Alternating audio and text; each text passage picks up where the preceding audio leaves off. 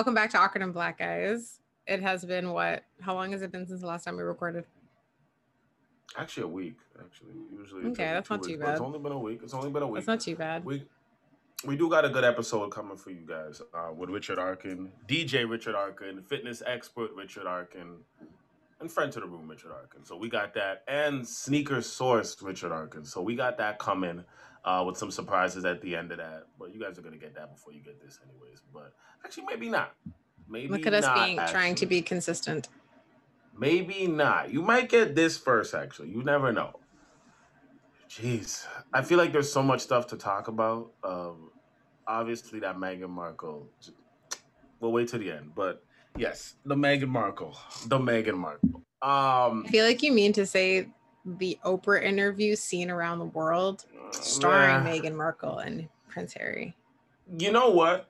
Okay, and I wanted to have this discussion with with uh, one of my boys, but let's have it here. I just, I didn't really see it as the Oprah interview. I just saw it as the Meghan Markle interview. I didn't even see it as the Harry interview, and it's weird because out of all three of them, Meghan Markle is the least important and the least famous.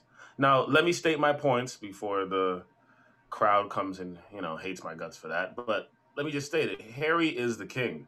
Harry's been He's not a Oh, king. sorry, he's sorry, a the prince, the prince. I'm sorry, I'm sorry, I'm sorry, I'm sorry, sorry. Harry is the prince. Sorry, Harry's the prince. But Harry's been Harry's been we've known Harry for my whole entire life at least. And Harry's a bit older than me by probably like, I don't know, eight, nine, ten years. But we've known Harry. Prince my Harry whole is entire life. 36. Okay, still older than me by five, six years. We've known, I've known Harry my entire life. I've known of Harry my entire life. We've known of his mother my entire life, and then when she passed. So he's been famous entire life. Oprah, I've Oprah's show came out the year before I was born. So Oprah's been famous my entire life. Meghan Markle, least famous, least important. That's what I was trying to get at. But um, I feel like you have to explain things now.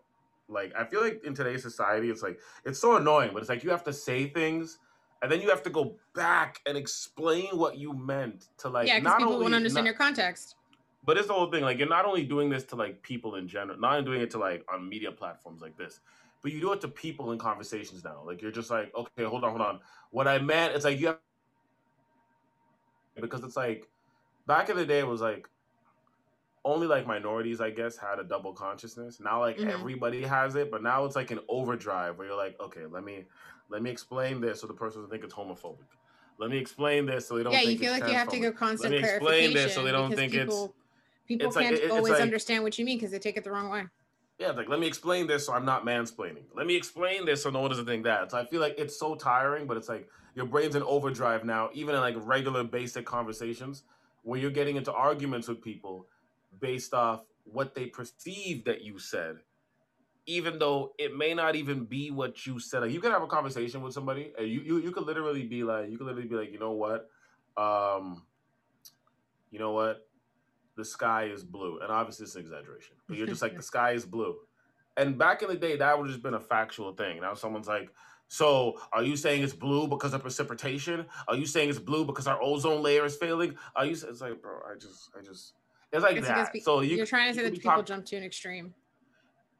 I think I think similar to religion, people listen to what you say and then they make up their own like reasoning for it and they're like, "Okay, this is what he meant or this is what she meant." It's like, "No, they told you what they meant. Just take it for face value and move on with it. Stop trying to find like these theories and what they meant." Like think about it. How many times does celebrity say something on social media and everybody has a different take on what the celebrity may have meant by what they just said in that two sentences but it's just like we heard the two sentences. Why don't we just take it for what it is? Why are we trying to find background meaning to this shit?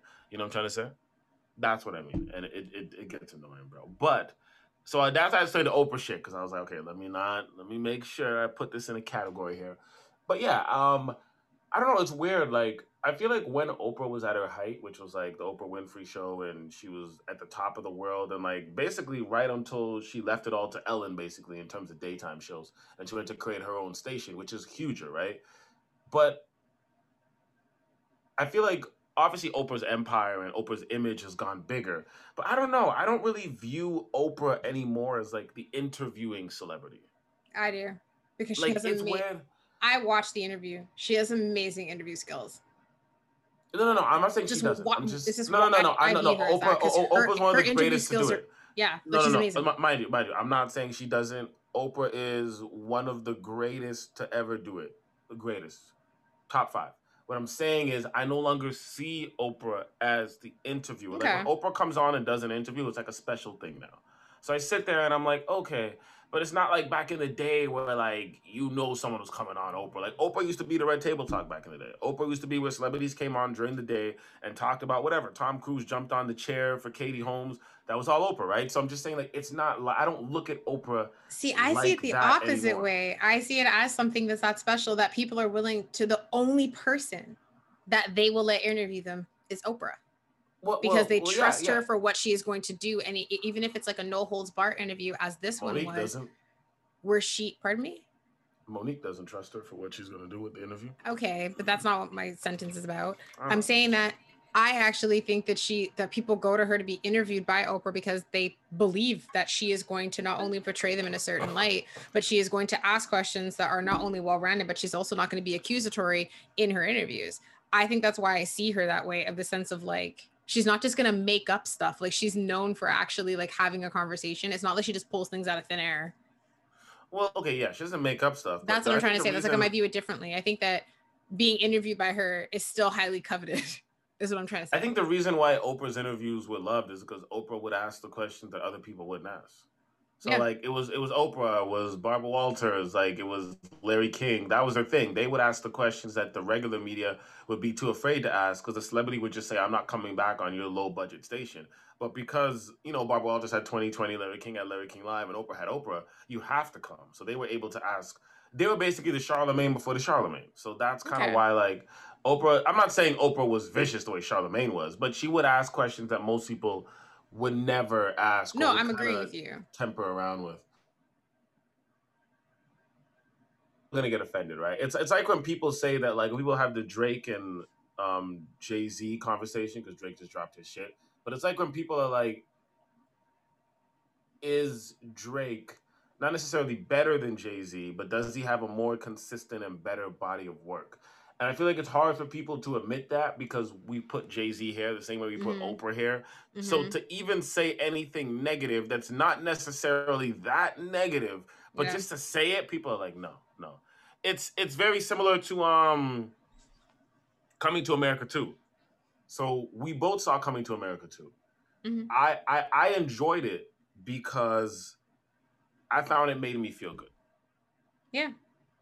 Two boys. I thought it actually it made me feel good. Like it, it made me feel good to see Arsenio and Eddie and just everybody back again. It just it made me feel good, especially because we've lost so many stars. It just made me feel good to have that. Do I think it was a great movie? No. I thought it was kind of like a parody of the last one. Um, I thought that they should have kept the daughter storyline the whole way through. I didn't get the point of the son. From what I heard, um, Aaron Kugler and um, my boy that made Boondocks, um, they basically kind of took that idea and ran with it, but kind of messed it up. But it's fine. But I don't think it was that great. But then I also have to look at it and I'm like, Eddie hasn't made a good movie since like right after the Doctor Dolittle days. It was kind of going down, right? And it's just like Eddie's not young anymore, right? He probably doesn't want to cuss and go on the way he used to in his movies, right? He probably feels like there's no point in that. So he's not going to make the same show he used to.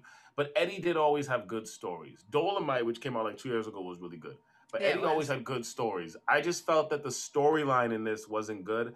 And then obviously the comedy was it was it was like parody comedy. Like it was a lot of I think that was kind of things you had point. to yeah. I think that was kind of the point because they make reference at one point. For anyone who hasn't seen the movie, sorry, but they make a reference at one point where the son is talking to the royal groomer. No, no, no. I'm agreeing it was the point. They did that I'm on purpose. Like that was the I'm- point. I actually think that this movie was purely made for nostalgia purposes and just to have a good time. It didn't need to have anything strong. It just needed to be kind of funny and entertaining. And I mind you, was it. mind you, mind you, mind you. Again, again, again. I'm not shitting on the movie because I don't want I'm no I one because that's what every. No, I'm shitting on the movie. All I'm saying is that like, I actually was defending it to in a WhatsApp group to a bunch of other people for the past two weeks, um, but I can't sit here and blissfully act like just because it brought me enjoyment and I liked it because I saw the old one and I liked the nostalgia that it was a good movie. Like that's ignorant Yeah. that. So I have to address the fact that even though I enjoyed it and I don't have as much complaints about it, I still don't think it was like I I I, I think it was a storyline for me. It wasn't so much the, the the corny jokes and all of that because the jokes back in the day were not corny. They actually hit right, and I find that it's upgrading the jokes. They kind of use the same jokes as we said they parried it, uh, but. I just find the storyline didn't hit for me. I thought that Eddie could have came with like a better storyline, kept the same corny jokes, and I feel like I feel like I could see a lot of those people who really hated it would have been like, okay, but I do feel like a lot of people are afraid to say anything about it, like celebrity wise, because it's Eddie. Like you watch these TV shows during the day, now that we're all home and stuff, and everybody is like, "Yeah, it was a great movie. It was a great movie," and I'm like, "It's bullshit, bro." Everybody is a great movie, like, but it's like it, Eddie has that respect that Oprah and, uh, for instance, like like Oprah and like a Jay Z has, where it's like you just you, you want to leave it alone, like you don't want to say anything, Yeah. right? So it's like, so I I understand that. I I, I could see that. I could see that. But I yeah, it was funny, and I um, liked the costuming. So I like I like the costuming. I like the costuming. I, I uh, you know what? I, to be honest, I'm I'm trying not to say anything negative about it. So because I have the same respect for Eddie just as a person, so I'm trying not to say anything about it. I am waiting to see what he does with that 200 million dollars that Netflix paid him to do a stand up. Because Eddie hasn't done stand up in years. So that is what be I feel like is going to be more impactful. I I actually I kind of feel bad for Eddie only because I feel like the jokes that Eddie did and the way that Yeah. he did it back then was very much set for that time, and I loved it because I, I I was a kid in that time, but I watched it older and I loved it. But I feel like this generation, they won't accept that. yeah, even even the people who grew up in, in that generation who are now today Yeah, won't accept that either, right? I, I feel like comedy today, and nothing wrong about it, but if it's not overly political or if it's not this and that, it's not gonna hit. So yeah, I, I'm gonna wait to see what Eddie does. I feel like the only way it will hit, especially coming off of Delirious and the classics he has, like he's gonna have to go overboard. He's gonna have to be Dave Chappelle 2.0, and that's the only way that people are gonna be like, this was worth it. If he does regular Eddie, it's not gonna hit, and I feel bad because I feel like he's playing catch up with himself, right? So which can be very But- hard. Yeah, So I have so I have a thing about okay, so now I want to talk about the Grammys for a second, only because I just remembered this. Musical well. artist. So the Weeknd is like furious with the Grammys because he was not nominated Mm. for like anything for after hours. And he's really, really upset that he actually like turned down the invite from the Grammys. I saw that. He To, said his like, team appear. wasn't gonna send uh, the music anymore. Yeah, he's like, So, no, He's like, I'm not doing it. What do you think about that? Like, I actually saw that. I was like, and here's the thing online, he's like being applauded for just like being completely, that album being completely overlooked. And people saying that they just nominated people just because it's like how the, it's like how everyone, Abu, I can't even speak, everyone, I mean, uh, reacted when the Golden Globes nominations came up and Emily in Paris got nominated instead of Michaela Coel's I May Destroy You. Okay. They I, nominated. I a didn't. pair- I didn't. I didn't see the other movies, so I, Oh no, I'm gonna tell you. So Emily in Paris is a TV show. Just to give a brief synopsis. I didn't synopsis. see the other two. Emily in Paris is a Netflix original TV show show about an American girl who moves to Paris, and it pretty much is a parody okay. of like kind of like slapstick kind of thing, where it's kind of like okay. quirky. Okay. Yeah. But then people were saying, Curb "How did?" enthusiasm and shit like Yeah, that. and this show doesn't have anything groundbreaking. It's not that interesting. Overall, I watched it. Overall, if you want to put something on TV that you don't have to pay attention to, you can watch that. Okay. Okay. But like people were It's like the talking show with about, Anna Kendrick a little bit, kind of like that. oh, Love Life. Yeah, it's kind of like that. Love Life, no, Love Life was Love Life was better Okay. than okay, Emily okay. Paris. Okay, but I, I I have an idea what it's like. Okay, I got you. But um, people were very very surprised because there were so many snubs to shows that actually had not only solid writing but solid directing, solid acting, and amazing storylines. So that's when mm. everyone was like, okay, now it's the Grammys, and the Weeknd gets completely overlooked for After Hours, even though he's actually gained a lot of acclaim for this album, everything that he did for it. All that stuff about like the musicality and the stories inside of the songs. And now he's mm. like, no, I'm not sending the music. I'm not coming. I'm just not doing it. I was actually surprised, but I have I have I have I have a split opinion on this, so I'll Okay. give both sides. On one hand, um, I do like the Weeknd. Um, yeah, I, I, like the Weeknd as an artist. I think I think the same way how, how Drake has innovated hip hop, and now everyone just sounds like a clone copy, is the same way I feel like how the Weeknd. I don't want to say innovated R and B. That'd be a stretch, but I feel like mm-hmm. the Weeknd has brought something to R and B that you have to acknowledge. The Weeknd brought a sound to R and B. Everybody kind of does now. You can look at the Weeknd and the sound that he brought way back in, and you can look at Bryson Tiller. You can look at her you can look at like a lot of that like depressing r&b mm-hmm. like i'm talking about how my girl left me i'm talking about how i'm doing drugs and like i'm trying to capture the emotion of being in depression or being on drugs or being frantic or like capturing that emotion that that's the Weeknd that's the Weeknd mm-hmm. and then obviously the Weeknd is really known because of his voice is similar to michael jackson and it's just it's a whole package right so I think the Weeknd is very successful. I think the Weeknd is great. I think the Weeknd doesn't need the Grammys. I think the Weeknd has millions of dollars. I think he has the best sponsorships around. He I does. think the Weeknd has been on the greatest stages. I think the Weeknd will be remembered in the books whether you like him or not. The Weeknd is an individual. He doesn't sound like nobody else. The only person that sounds like him is dead. The Weeknd is an individual. He stands on his own. He he goes out of the box of regular R&B. He goes into house music. He actually started off in that kind of R&B house box. Like he kind of put those two those two genres together. So I think the mm-hmm. Weeknd is huge. I think I think he speaks for himself. I think he doesn't need the Grammys. And I think a lot of people don't need the Grammys. I'm not shocked at what the Grammys does. The Grammys always gets it wrong. The Grammys is also is always culturally clueless. Does this all That's the time. True. They did That's it. True. They That's did this. They they did this with Kendrick. They did this with Kanye when he first came out. They they did like there's people where you're shocked they never had a Grammy. Like I'm sitting there and I'm like, when you hear some artists that don't have Grammys, you're like, how the hell? Like, people love them, right? So it's like the Grammys always gets it wrong, and then the rock, the Rock and Roll Hall of Fame always corrects it at the end. That's kind of how it works, right? So it's like they are always culturally clueless. I wouldn't be shocked. I don't know what the Grammys does. I don't know if they go to the top 100 Billboard to pick those artists.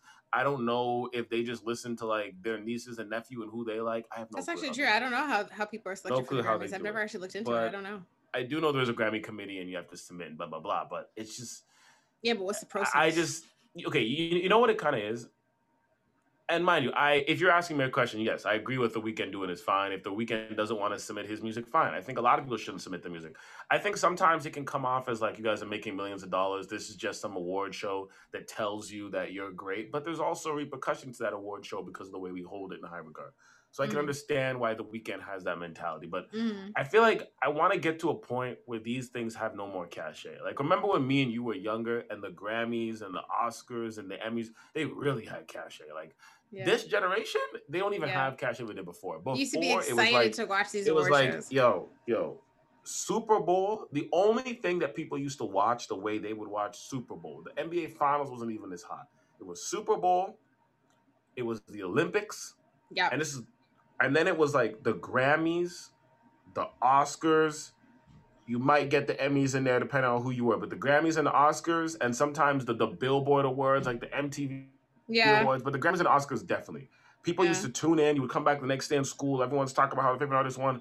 I don't think that this generation, I'm saying like, I don't think that people below the age of 30 really even care about the Grammys the way that we did when we were younger.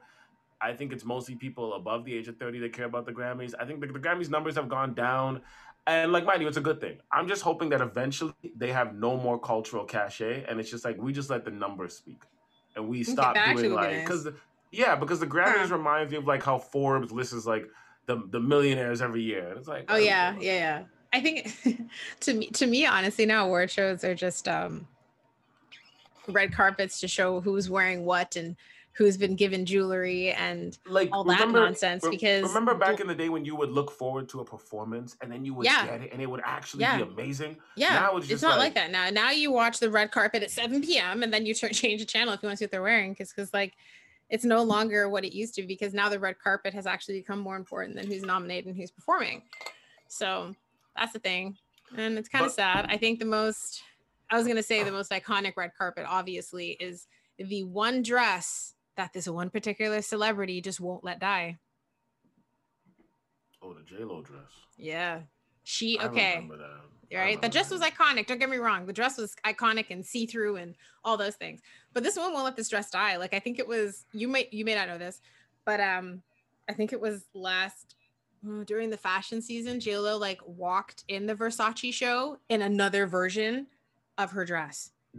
Like it's been that, over a decade. dress from like 2000 or something. Thank you. Was, yeah, remember I Like, was in grade school when that she did. this woman, this Because it was the dress, and then it was like four years later, it was Janet Jackson's titty. Yeah. That's how kind of how that But, went. like, I went, yeah. and J Lo is forever reliving this. Like, yo, she she tried to c- create um an, on the anniversary of her first album. She tried to do like a she tried. You know how like Ciara started the level up challenge and everybody was trying to like literally level up Yeah. how they did the challenge and it was fun. And then Mm. that other one with the Kiki song, not Kiki, it's not called Kiki. you know The- what yeah, the I'm Drake, the. Drake song, the Kiki Drake song. Right. You remember how that challenge and people were doing it? People were doing like Yeah. nonsense and it was entertaining. Then Yeah. you had Ciara with Level Up. JLo actually Yeah. tried to do the same thing. And I think it was called the like Don't Love Don't Cost a Thing challenge. Yeah, like nobody did it. Okay, see, this, this is this is the problem. see, now now you're gonna make me bash J Lo, and I know where you're going no, with this. so- that's not why I'm no, bringing no, it no, up. no, no, no. I But hold on, hold on. I just want to say, I I just just thought it was thing. funny. I just want to say one thing. funny. I just just I just want to say one thing. Okay. This is the thing about thing about shit like this, right? JLo's not a singer. She's And an you know, you know, you know what? I'm, I'm gonna tell this with a story. It makes better sense. When I was in high school, Okay. there was this guy. He was, uh, whatever. He not gonna hear this anyway, so fuck it. Um, there was this nigga when I was in high school. He was Mhm. grade. He was like one grade younger than me, I think. My, my my boy Daniel remembers this, and I remember. So he he wanted people to call him Sniff. Okay, so he went around the high What is he. Snoopy? Don't know, bro. We used to make jokes like That'd be a better like do, do you sniff this, do you sniff that, but he used to write around the high school sniff on the bricks on all the walls outside the school. So you would be on a regular day and you would see sniff. No, he was way younger than me because I was in grade twelve. I think it was like in grade ten or something. He used to Isn't write a nickname sniff, given sniff, to you? sniff, You sniff. can't just like say what nickname you want. Hold on, this I'm is, listening, I'm just get- No, no, saying. no, no, no, no. I'm just I'm, saying. I'm, I'm saying the same thing. I don't have a saying. nickname. My name I'm I'm, saying the same thing you're saying. So, so eventually nobody called him Sniff. Everybody just made fun of the shit. Now he, he's a success, he's a successful local rapper, and I'm not gonna get into it all. But what I'm saying is, yeah, a nickname got to be given to you. Like, and it's the same thing with this, right? When it comes to these challenges. Like you said, okay, I didn't know Ciara created her own challenge level. I thought No, no, no, no. She that. didn't. I said she started the trend because of the song. The Okay, song well- well, okay, okay, well then- into that challenge. Okay, so what I'm saying is this: when it comes to these challenges, they have to be organic, man. When you force Yeah. the shit, it doesn't work. Like for instance, Drake Drake tried to do that and it did work with, with that um the uh, the the um the Toosie, Toosie one. Slide? The Toosie one, you can tell Drake did that for TikTok, but it worked. But Yeah, it worked. no, he and he did probably it. did it because of how he probably did it because of how well the Kiki one jumped off, right? Because Kiki was obviously a diss to Kanye about how I fucked her wife, but whatever. So everybody was dancing to it outside the car, but it's like it's got to be natural, man. So like J Lo, like you're doing too much, bro. You're doing. And the only thing is, you don't have to do that. You don't have to do that. Like J Lo, you can sit there and eventually some kid who just found out that you were on In Living Color and wants to have nostalgia is gonna do the J Lo booty challenge or the J Lo. Let it happen organically. Like it's the same thing with Kid Cudi. Um, every single person is taking that Kid Cudi song, uh, day and night, and they're Yes. using like a verse from it. And Yeah. Kid Cudi got mad and put out a status about, oh, I don't like the fact that you guys cut out my lyrics. I'm like, bro, it's not about you. Like, stop. It's not about Shouldn't you he? But lyrics. shouldn't he be more flattered he that just people? be happy? Be- but I would ego. be It's flattered if people are still using a song from how long ago or bringing it up Ego. and being like, "Hey, that'd be it's cool." ego. It's ego. It's ego. So like the, the, the one person I respect for this is um Kardinal Offishall. His song with Akon is now trending on TikTok as well. Dangerous. Now everybody Yeah. knows it for Akon, but he has he has two verses on it, right? So what he did is he made a joke, a parody of himself, where he's sitting there and he's he's trying to rap and he's like, and you guys aren't hearing this, and then he has the little Jamaican version of himself being like, oh, sit, sit yourself down. And it's good funny. that he did that, you know what I mean? Because it shows the humor in it. But yeah. these other celebrities, it's just ego, bro. Like stop. that's like you look, let let the culture naturally appreciate you. Let it happen organically. It's the same thing when like I didn't know this. They have a Nia Long appreciation day on Twitter. I've always appreciated Nia Long. I But you Long didn't come Long. out. I did. But Nia Long didn't come out and say like, yo, I'm gonna make my own appreciation day. Everybody would have laughed at her. But they have it because people just it naturally happened. Let it naturally happen. Let it. it- She's doing too much. Like I understand that dress, and that dress needs to live in that era, okay? Because Yes, I'm not. I'm not saying J Lo pretty don't sure look it's in a good museum still. now. I'm not saying J Lo still can't rock the dress. I'm not saying J Lo don't got the body. We mm. know she do. But when J Lo did that, and my 12 year old eyes saw that for the first time, it was great. If J Lo does it now, I'm It's not, not the- gonna it doesn't feel hit it. the same. It's not the same. Let it go. But it's the same same thing with Lil Kim on the cover with her legs out. Don't don't don't Oh, do yeah. it again. And nobody else copy it. Let, let, let it let it let it die. Let, let that whole let that whole image die. but Don't you can't let the whole image die because the one the one thing that I the one thing that I've noticed about JLo is that she really really tries to stay relevant because like her albums don't sell the way that they used to. She actually, to Um, be honest with you, she's more famous for getting married and divorced. J Lo was never really like mind you. There's some J Lo songs that I like. Love don't cost a thing. I'm real with Ja Rule, but I never looked at J Lo as like a singer. No, but she's not though. like, you know, JLo's she's not a singer. I She in, she's a dancer. She can entertain. She can dance across any stage, and I'd probably yeah, stare. I think I'd when, be like, when, it, when it comes to dancing, J Lo's nice. When it comes Yeah. to singing and acting, it's like she's okay, but she's good enough that she's entertaining. I but actually she's not prefer winning her Oscars. acting than But she's singing. not winning.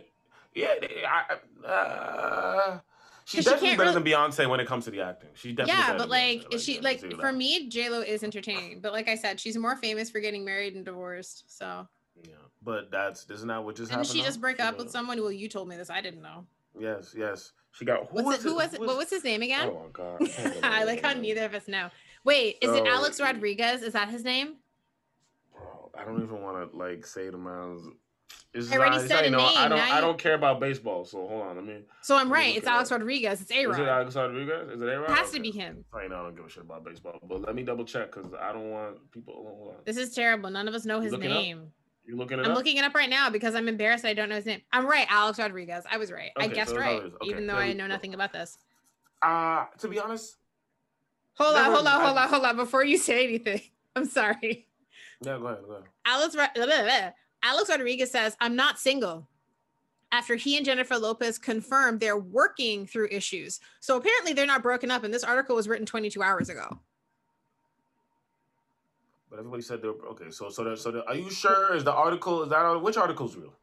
Uh, this is on People as well as something written in page six. Um, there's also something written in Us. So Jennifer Lopez addresses out Alex Rodriguez split rumors after confirming that they are still together. Okay. So No, they said they're still together and saying that you're dumb. okay. Okay. Well then they're still together. So What the fuck are apparently, she and? Alex. Okay, I'm just hold on. I just want to give some context. Apparently, J Lo and Al- A- Alex Rodriguez they share a TikTok a TikTok video on Sunday, March 14th, which is today. that they're yeah they're still together. The clips is saying Rodriguez says you're dumb, and then he says he's not single at all, and he said this yesterday. So like this, it's not true. So this is just people bored in COVID trying to look for the clickbait. Okay. Okay. Because ah, this is funny. I I'm so a lot glad of we people. 'cause cleared A lot that of people are online. A lot of people online talking about yo. They were doing the comparison between J Lo and Halle Berry because people always. I I guess I get the comparison because like it's two extremely beautiful women that people adore in society, but yet it doesn't matter what happens. Both of them can like never. I guess people say keep a man. That's the thing because Halle Berry started off with what's his face. Um, what was the black guy? I know she dated Eddie, and there was a few people, and then she dated the one guy that says he was a he was an R and B singer. Said he was a Eric sexaholic. Benet. Eric Benet said he was a sexaholic. Yeah. And then after that, after that, Halle Berry, I think she made a comment. She said she doesn't date black guys anymore, and then it was it's been white guys ever since. But she was with the Canadian either. Montreal guy that she has the daughter with. He was a model. Yeah, Then they broke up, and then she married Olivier Olivier Martinez, who is an actor, but apparently he has severe anger issues, and they have a son together, and they're now divorced. okay. And and J Lo virtue the same thing with her mans as well. Like, okay, I I live by this rule. I always live by this rule, and some people don't like it, but I live by this rule where I just say, yo, if one person calls you a dumbass, two people, fuck them. But if twenty people are saying this, you gotta start to look at yourself. And I know somebody on J Lo's level is not gonna deep down and look at themselves because you got yes men around you all day long. Nor am I accusing J Lo of any of this shit, right? But I look at it like when I look at Halle Berry and J Lo, I get it, but I'm just like, bro. These people like ob- okay, if if you have if you have all these men leaving on either side, then obviously it's you, right? But I don't think J Lo and Halle are ever gonna look at themselves and say maybe it's me, maybe I should fix this or that. So it is what it is, man. But listen, there It's will true. always be there will always be a lineup of guys that will be ready to deal with J Lo and Halle, no matter what mental state they currently have. So Yeah. Eh, J Lo and Halle have really no need to like self, you know what I mean? No need to self. They have no reason to self, yeah, I would say self-reflect. always gonna be a lineup of bro. Like it's it's, it's the same thing when you see these celebrities and like and like they'll beat women and treat women like shit, and the woman will Yeah. complain, and everyone's like, how could they? Like look at Chris Brown. But then there'll be a lineup of people like people like that. They're they're never gonna self reflect because there's always someone there waiting to be next, right? So it is That's what it is, and someone and That's someone true. someone's gonna deal with it. Someone's gonna deal with it no matter what, right? So. But I don't know, man. I I was gonna make some J Lo and Drake comparisons, but now it's done. So fuck it, shit. Because especially the two of them coming out and being like, "What is going on?" Like, no, like we're having issues, but every couple does, so it's like whatever. I But you know how you and I always constantly discuss cancel culture because cancel culture is so big. Yeah. They want to cancel. You were telling me that they want to cancel one of our like cartoons that we watch as kids, Pepe Le Pew, Okay. who literally is. No, I'm- Well, this okay, first off, this is completely when you stupid. it is, but when you view the behavior of the skunk, you realize that the behavior no, is like no, stupid. No, it's, it's it's still. no, I stupid. said it's stupid because it's a cartoon. I don't But, even understand, okay. but I don't. Okay, I'm gonna ask you, why do they want to cancel Pepe Le Pew? Can you explain this? Because I saw some memes with like okay, actual okay. people and then the cartoon Pepe, This- and I couldn't make the correlation because I didn't get it. Like I actually This don't is understand. why. This is why people hate millennials. It's shit like this, bro. Let me let me explain something. So Okay. they want to cancel Pepe Le Pew because Pepe Le Pew harasses the other cartoon character as she pushes him off throughout the episode, right? I love when people had the meme with uh, Mo'Nique and the Parkers. Yeah, like cancel Mo'Nique. But what I'm trying to say is that like, okay, I get that. But. And for my people who grew up in the 80s and early 90s, I know you're ready for me to say this. So I will say it because I know we all thinking the same thing here. The reason why Pepe Le Pew is chasing the other animal is because Pepe Le Pew, if you actually watch Looney Tunes, which I know a lot of you millennials don't watch Looney Tunes, okay? oh, I did. Pepe, because Pepe Le Pew, the other animal, is not a skunk. It's a black cat. Okay. Now everyone's realized that. Everyone's calmed down and everyone feels stupid again, right? Now let's let's bring it back up. It's a cat. People forgot this. When you look at the animal, it's a black and white cat. It doesn't Yeah. have the raccoon tail. It doesn't even have the raccoon face. It looks completely different from the raccoon. If you've watched one Skunk. He's a episode skunk. He's a skunk, not a raccoon. Sorry, okay, we're from the skunk. Sorry. If you watched one episode, you would realize that it is not a skunk. It is a black cat. The issue is, is that Pepe Le Pew believes it's a skunk, right? Now, the other So wait, wait. So you're telling me that a bunch of is- millennials took Pepe Le Pew chasing a black cat out of context? This is I didn't understand why he's being why it was being canceled because I was like I don't get it. I thought it was yes, funny. Yes, yes, yes. Now the other thing is, is that that is how skunks naturally mate with other skunks. You're forgetting we're not portraying humans here. This is not Yeah, Elmer Fudd chasing after one of the other human girls in Looney Tunes. This is we're not we're portraying animals. So the way that the male skunk deals with the female skunk is like that. But the fact that it's a cat, the cat keeps pushing him off because the cat keeps trying to tell him, I'm not a goddamn skunk. But and Pepe's that like, was no, the you are a point of the whole Looney Tune. And you remember watching Looney Tunes as a kid, and we got it as children. We'd sit Yeah. there and be like, oh my God. The joke was the fact that it was a It was a cat. That was the whole joke about the the reason why I'm asking is because okay, so when I first saw this, like you brought it up, and I was like, "This is stupid," because I I watched the cartoon.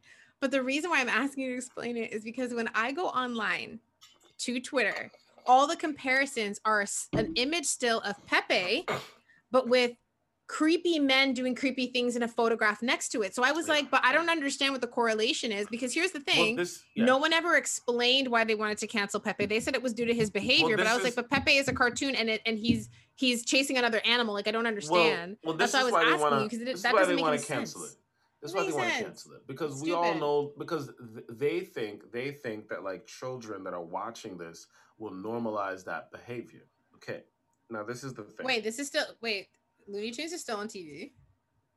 I'm assuming so. I have no clue. Oh, I, am just assuming. I'm that. assuming it is. I'm assuming it is. But but but they think that kids will, you know, adapt the behavior. Now the thing your is, is TV that should not be teaching your children. You should be well, teaching them the well, difference. well. Hold on, hold on. Let's let's be honest. We all know that people absorb what's on TV and they act it out in real life. And they yeah, but it's true. also But up to your on. parents to Well, help you on. be able to. No, no, Okay. I'm aware. I'm aware. I'm aware. Okay. I'm aware. Don't worry. We've Okay. had this discussion. I'm aware. Okay, I was But what saying. I'm saying is, but what I'm saying is, kids will not adapt that behavior because when I was a kid and I was watching Pepe Le Pew do that, I knew that it was a cat, and I knew that the cat was running away from him because they weren't the same species. That was the way that my whole generation looked at it. We never looked at Pepe Le Pew as like he's the man. If you're talking about Johnny Bravo, that may be a different conversation. okay? But we didn't look at Pepe Le Pew like he was the man. And then the girl was always running from Pepe Le Pew because he skunk, because he stunk, and he He's was a a skunk. skunk. And she was a cat and she didn't stink. So we looked at Pepe Le Pew as the guy who stinks, who's trying to fuck another species. We didn't look at him as like when it came to Johnny Bravo, some people might have looked at that, but Johnny Bravo always got rejected. But some people might look at Johnny. Johnny Bravo would make more sense for that conversation than Pepe Le Pew. But Who knows? I Maybe you're going to start that conversation. No, no, I, listen, I don't want Johnny Bravo canceled either. Man. Just leave the shit alone. But like that's what I'm talking about. Like, on people, it's like because I was looking at it the whole week and I was like, hold on, don't they know it's a cat? Am I the only one that remembers it's a cat? It's a cat. See, and I'm sitting here seeing images of them comparing it to like men being creepy, and I'm like, but I don't understand because you have to. Because so when, by the way, I don't know if you've seen some of the posts that are on Twitter. When they post this, they post it with just like unacceptable behavior, and they show like Pepe, and then they show like a man like leaning over a woman and like inappropriately potentially touching her, making her uncomfortable. And I'm thinking in my head, I'm like, but why are you trying to cancel Pepe Le Pew? I actually did not But understand. they've they've, they've But I also- done this. I know what I'm saying also too. I didn't actually put enough. This is gonna sound terrible, but I actually didn't put enough like of giving like caring to actually look into it because I was like, listen, I watched Pepe as a kid. He was hilarious. He was a stinky skunk chasing after a cat, and obviously that's why they didn't like each other. But I, I didn't. they I, didn't realize. But I didn't realize what they were actually doing because I didn't look into it enough because I was like, this is stupid. I, I think that they have canceled it. If I think that they have canceled it, and I think I saw somewhere that they canceled um the dog character, the, the cop dog character. Wait, they successfully canceled Pepe Le Pew? Yeah, they canceled it. It was canceled. Yeah, they took it out. They, they took it out of all future all future stuff. Took it out. Well, that's just nonsense. Anyway, what what about what Well, dog? what The- dog got the- canceled? the- I don't know the name, but the, the the cop dog on Paw Patrol. My nephew watches it. The cop dog on Paw Patrol. I watch it with him. wait, wait, they canceled. Chase? because I like how I know no, no, no, no, no, no. Because like, okay, so I saw this article talking about they wanted to cancel Chase. It was like it was a while back. I don't know if they canceled it. Mind you, I'm watching the old shit on Netflix, so I have no. No, because all the new seasons have Chase. Why do they want to cancel Chase? because he was just a cop dog. Listen, these, He- these, he's these, a these dog. Are, these are, He's a fiction. He's a fictional dog These are overly liberal liberals. These who are overly saves- liberal liberals. You who helps. Mayor You gotta let it go. Goodwin save Chickaletta. Like, are you? I don't know. I don't know. And for anyone wondering why do I know so much about Paw Patrol, I have a nephew who watches it, and I know all their names. Yeah, I don't, I don't, I don't, know. I don't know. I just listen. Oh, wait. We- we- yeah. Wait, are you being serious? They actually want to I'm I'm- cancel a fictional character who is a Yeah, puppy, who re- who, like I just said, who helps rescue Chickaletta, who is Mayor Goodwin's pet chicken, from a tree. Yeah, That's- yeah, facts. Okay, Yeah. that's Yeah, I'm being I'm being dead ass honest with you. Yeah, that's what they that's wanted to do. ridiculous. That doesn't make any sense. Listen, listen, we listen. I, I can't even spend too long. I'm losing brain cells on this shit. You're I not can't losing spend brain too long. cells. I'm just asking for clarification because I didn't know this and I don't understand They why. wanted to cancel the dog because they thought they thought that police representation for kids, I guess kids wanting to be cops, is no longer a good thing. Now, mind you, I understand that most police ain't shit. I'm a black man, of course I understand that. I'm not going to disagree with that at all. yeah. Um, now, do I think that we should tell kids not to become police because police ain't shit? No, we need police. It's an honorable job. They've been dishonoring it for years, but it's an honorable job. I think we actually need more black police that police black neighborhoods Yes. so we can have less violence. I think we need police. I don't think telling kids not to be police officers is the the you know what You see, you see, where I'm going with this now. No, now no, I'm no, no, just, no. I understand what you're saying, no, but they, stupid, but anyone who's watched the show, they see that it's portraying like Chase as being a person who's a team player and he wants to save people and protect them and keep them safe. So why would you try and ruin something? That doesn't make any sense. You That's actually let- ridiculous. you, you gotta let these motherfuckers fall by the sword, man. I can't. I can't even. I fall by the can't. I can't. That's But- so ridiculous. Oh my god. But speaking speaking of, of more more strippiness, um, Oh my god. What are you gonna say now? did you did you hear about so correct me if i'm wrong and i'm sure they will in the comments um they want to do a new uh batman tv show i'm not sure if it's a tv show or movie because the rumors are going around but Do you I mean do you mean Black Superman, not Batman? Oh my god that's how you know i'm completely yes they wanted to that's how you know i just don't I'm care sorry. I didn't mean to that's how you know no no no no no i just how you say no i don't care that's just strictly how you know i do not so so instead, we're trying to make a Black where I just- Batman. I just I just don't care, bro. I just I, I could see them doing Anyway, that too. no, no. bro. On to your point. yes, Go yes, ahead. yes. They wanted to make a black Superman. Um, I believe it's a TV show they wanted to make, live action TV show, I Mhm. believe, not a cartoon. Um, and th- this is an idea that's floating around, right? I just want to say, if anybody hears this, they probably won't, but please, please don't do it. Like, and I've said this before. We've said this before. It's just like,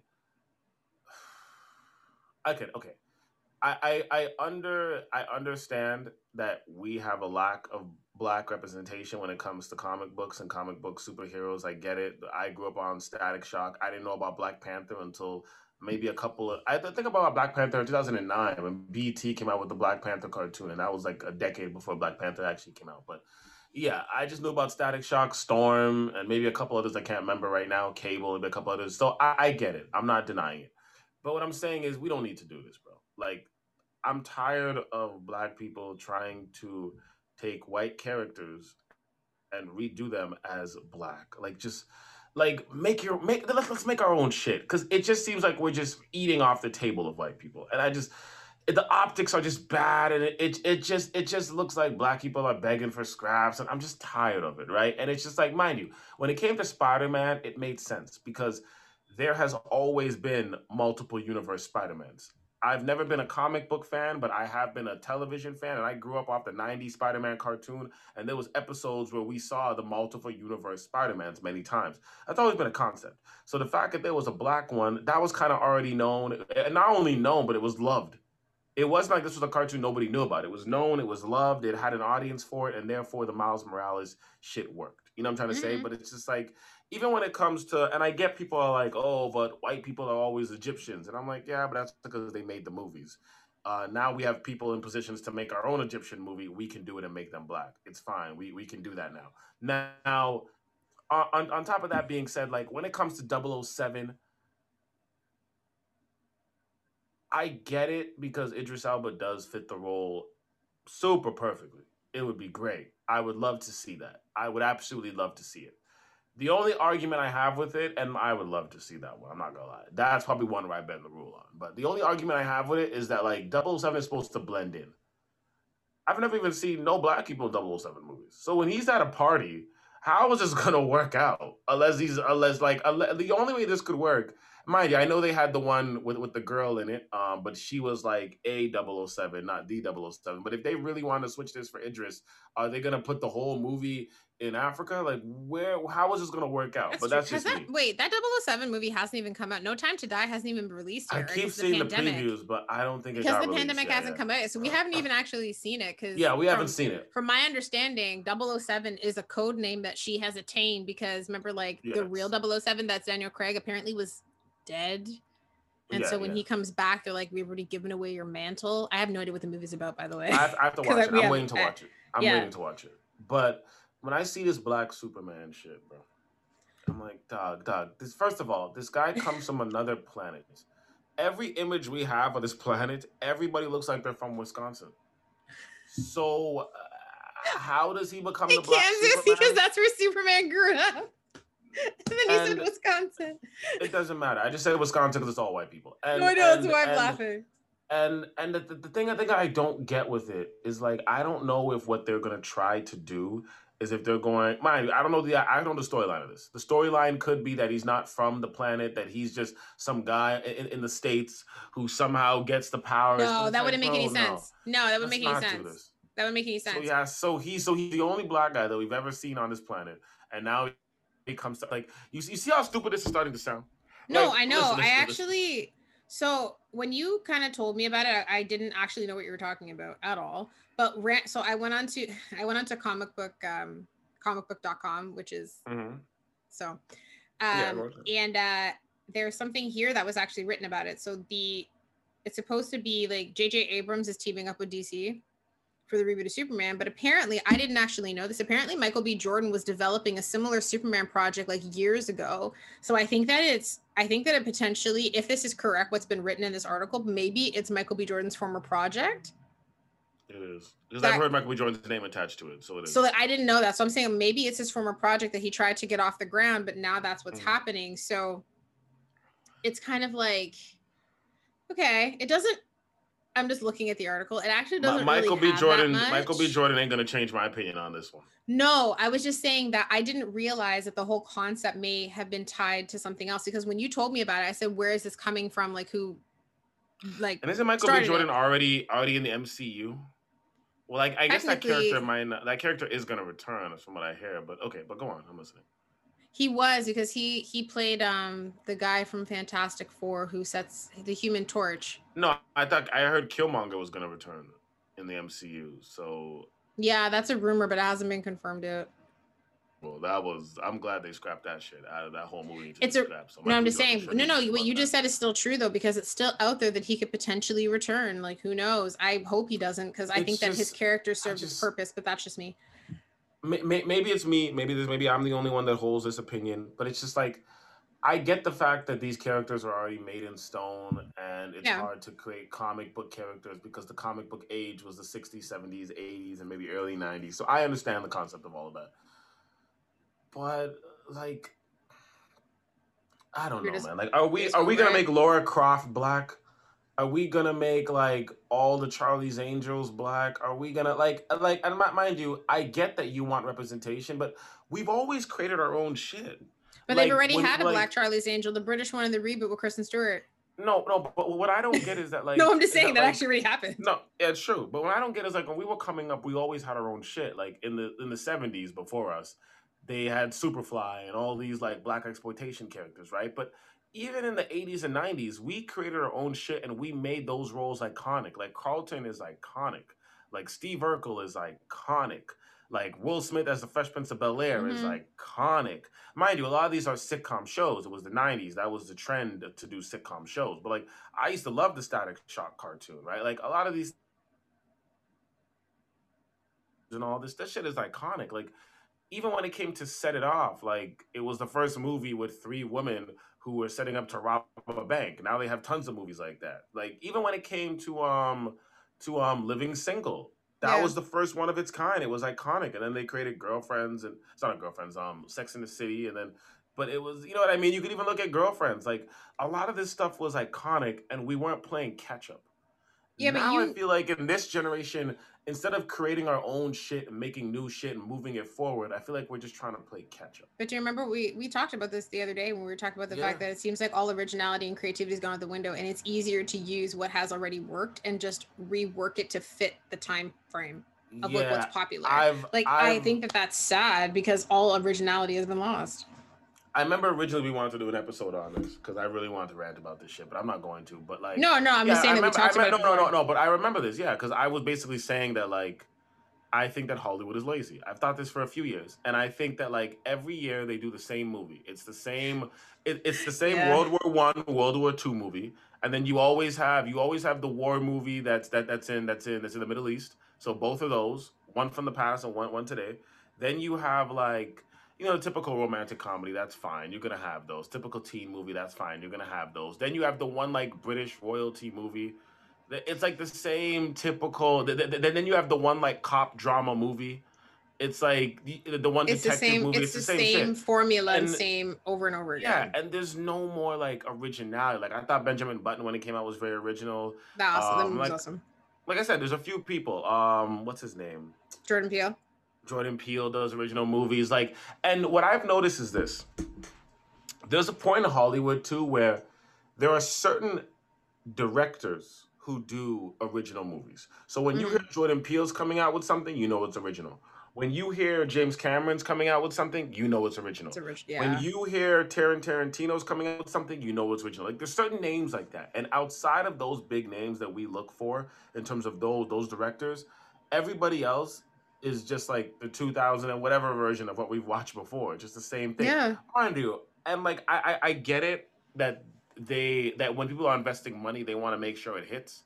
But because people care so much about the money and they, they, they don't want to do anything outside the box, they're just either doing it's literally just like like I think the last four years it was just a bunch of reruns of 80s and 90s shit, which I enjoy because my nostalgia is always gonna jump to it. So you're you're, you're gonna get my money regardless off it, right? But it's just like it's still weak.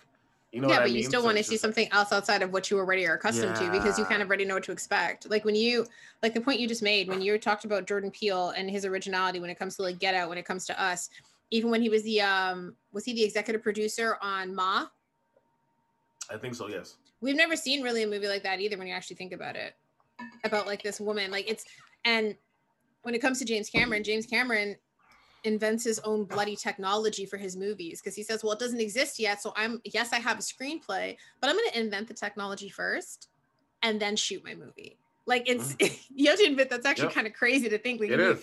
they give Jordan Peele writing these original movies and producing movies. You're like, oh, I've never actually seen that before. And then you Mm. have James Cameron, who's like, I'm going to invent a 6D camera, like, and do all these fancy it's facts. things. It's actually crazy to think that there's such a limited amount of people. But then you look at it, and if you're so focused on the money, well, those those people speak for themselves and what they've created money wise Yeah, but people have not every yeah, go so on. not everyone is that i'm not saying that everyone is that original and that talented but i'm sure that there are people who can come together and create original content and movies that people would be like yo this is so cool like people have complained about this in hip hop as well. Like it's just other art forms where it's like it sucks because once you get one Nicki Minaj and everyone's only everyone's only gonna hire Nicki Minaj's. So you have girls that have a different image and can also be rap, but nobody wants to hire them. They just want another Nicki Minaj. And now yeah in the past 10 years, we got a bunch of Nicki Minaj's. Cardi B is a Nicki Minaj, Megan Thee Stallion's a Nicki Minaj.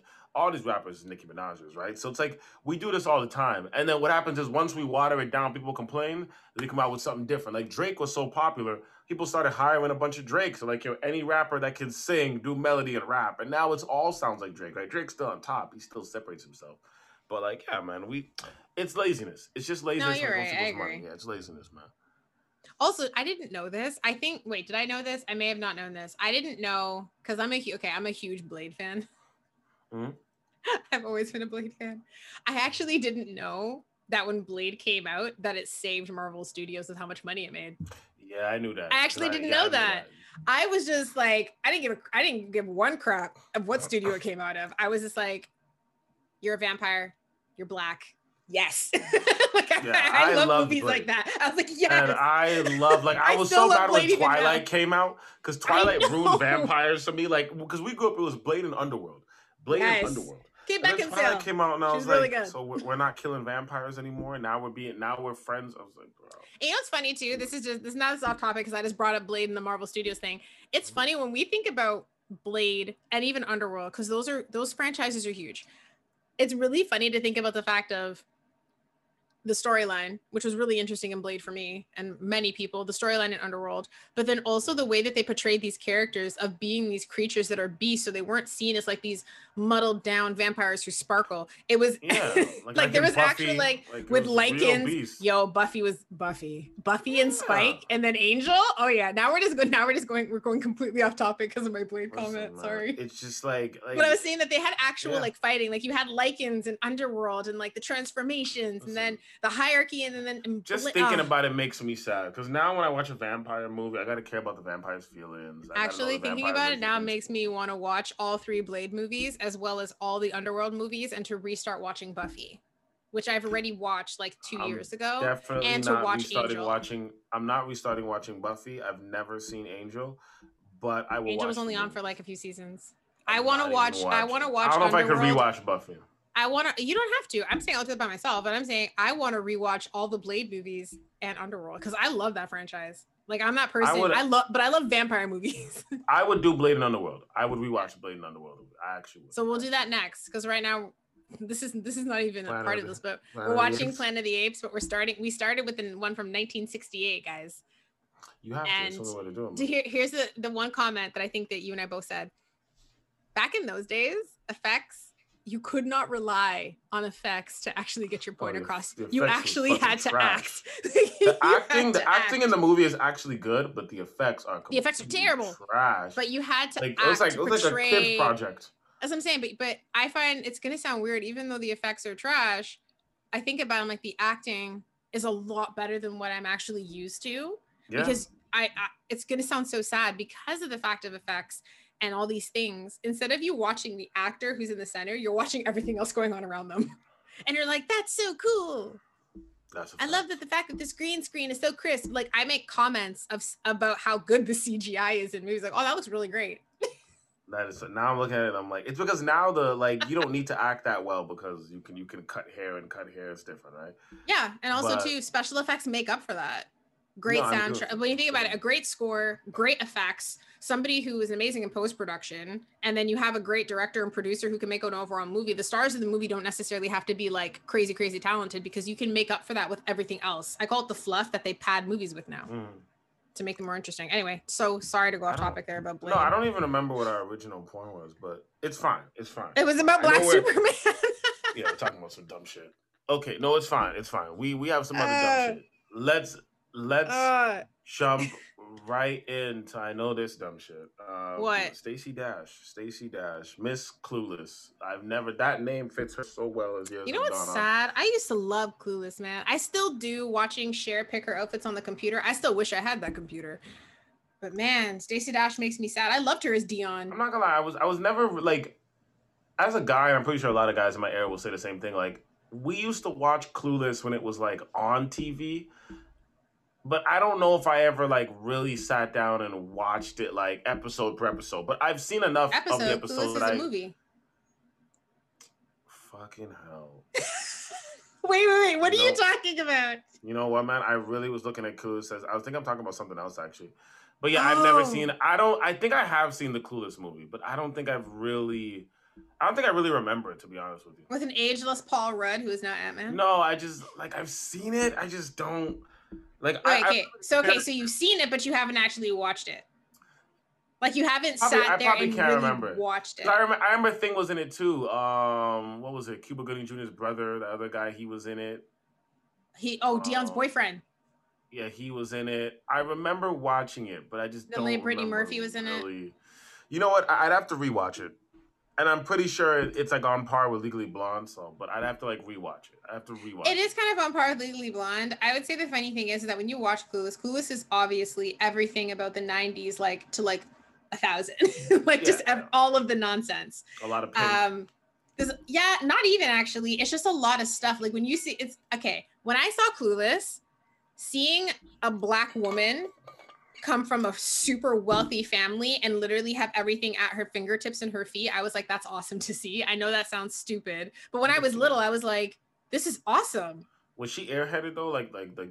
Actually, she was right? smarter than Cher, but she used to say stupid. All, all of them, though. yeah, all of them said stupid comments. Like all of them did, but the nostalgia of Clueless is just like just the fun of it, and it's th- there are some it. moments in Clueless that are actually that actually make you when you watch it as an adult, you actually think more, and you're like, because you didn't.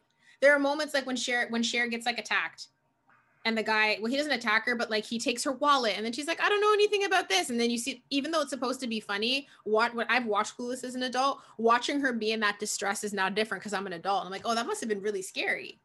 I got I gotta I gotta rewatch it because I don't I don't remember. uh, The whole thing is I don't know why I thought it was a TV show. I think there is a TV show. I'm I think there, I think that there was And a spin-off remember of Clueless TV that show. became a TV yeah, show. because I remember But watching a TV. Show. I'm talking show about the movie because I think only Stacey Dash was in the movie. I don't think Okay, because I'm TV sitting show. here going crazy, and I'm like, I know there was a TV show because I remember this coming on like on a regular basis because it I'm was more it the TV. you- sh- it was more the need to know TV show I used to see, not the movie. I remember. I, Well, I don't remember the movie, but I remember seeing a TV show, and it used to come on. That like, actually makes a lot of sense. Yeah, I remember that, but Is Clueless a TV show? I think there was. Unless I'm thinking of like 90. No, I'm not thinking. Yo, this came out in '95. Yeah. Damn. Was there a TV show? I'm looking. I'm looking. Still looking. Comparison Unless I'm thinking of something else. I could be thinking of 90210 or something else. But I'm thinking of a teenage show. I'm thinking of a TV show, but I really. I could be wrong. No, there was a spin off television sitcom that was called, called Clueless. Yeah, that aired from 19.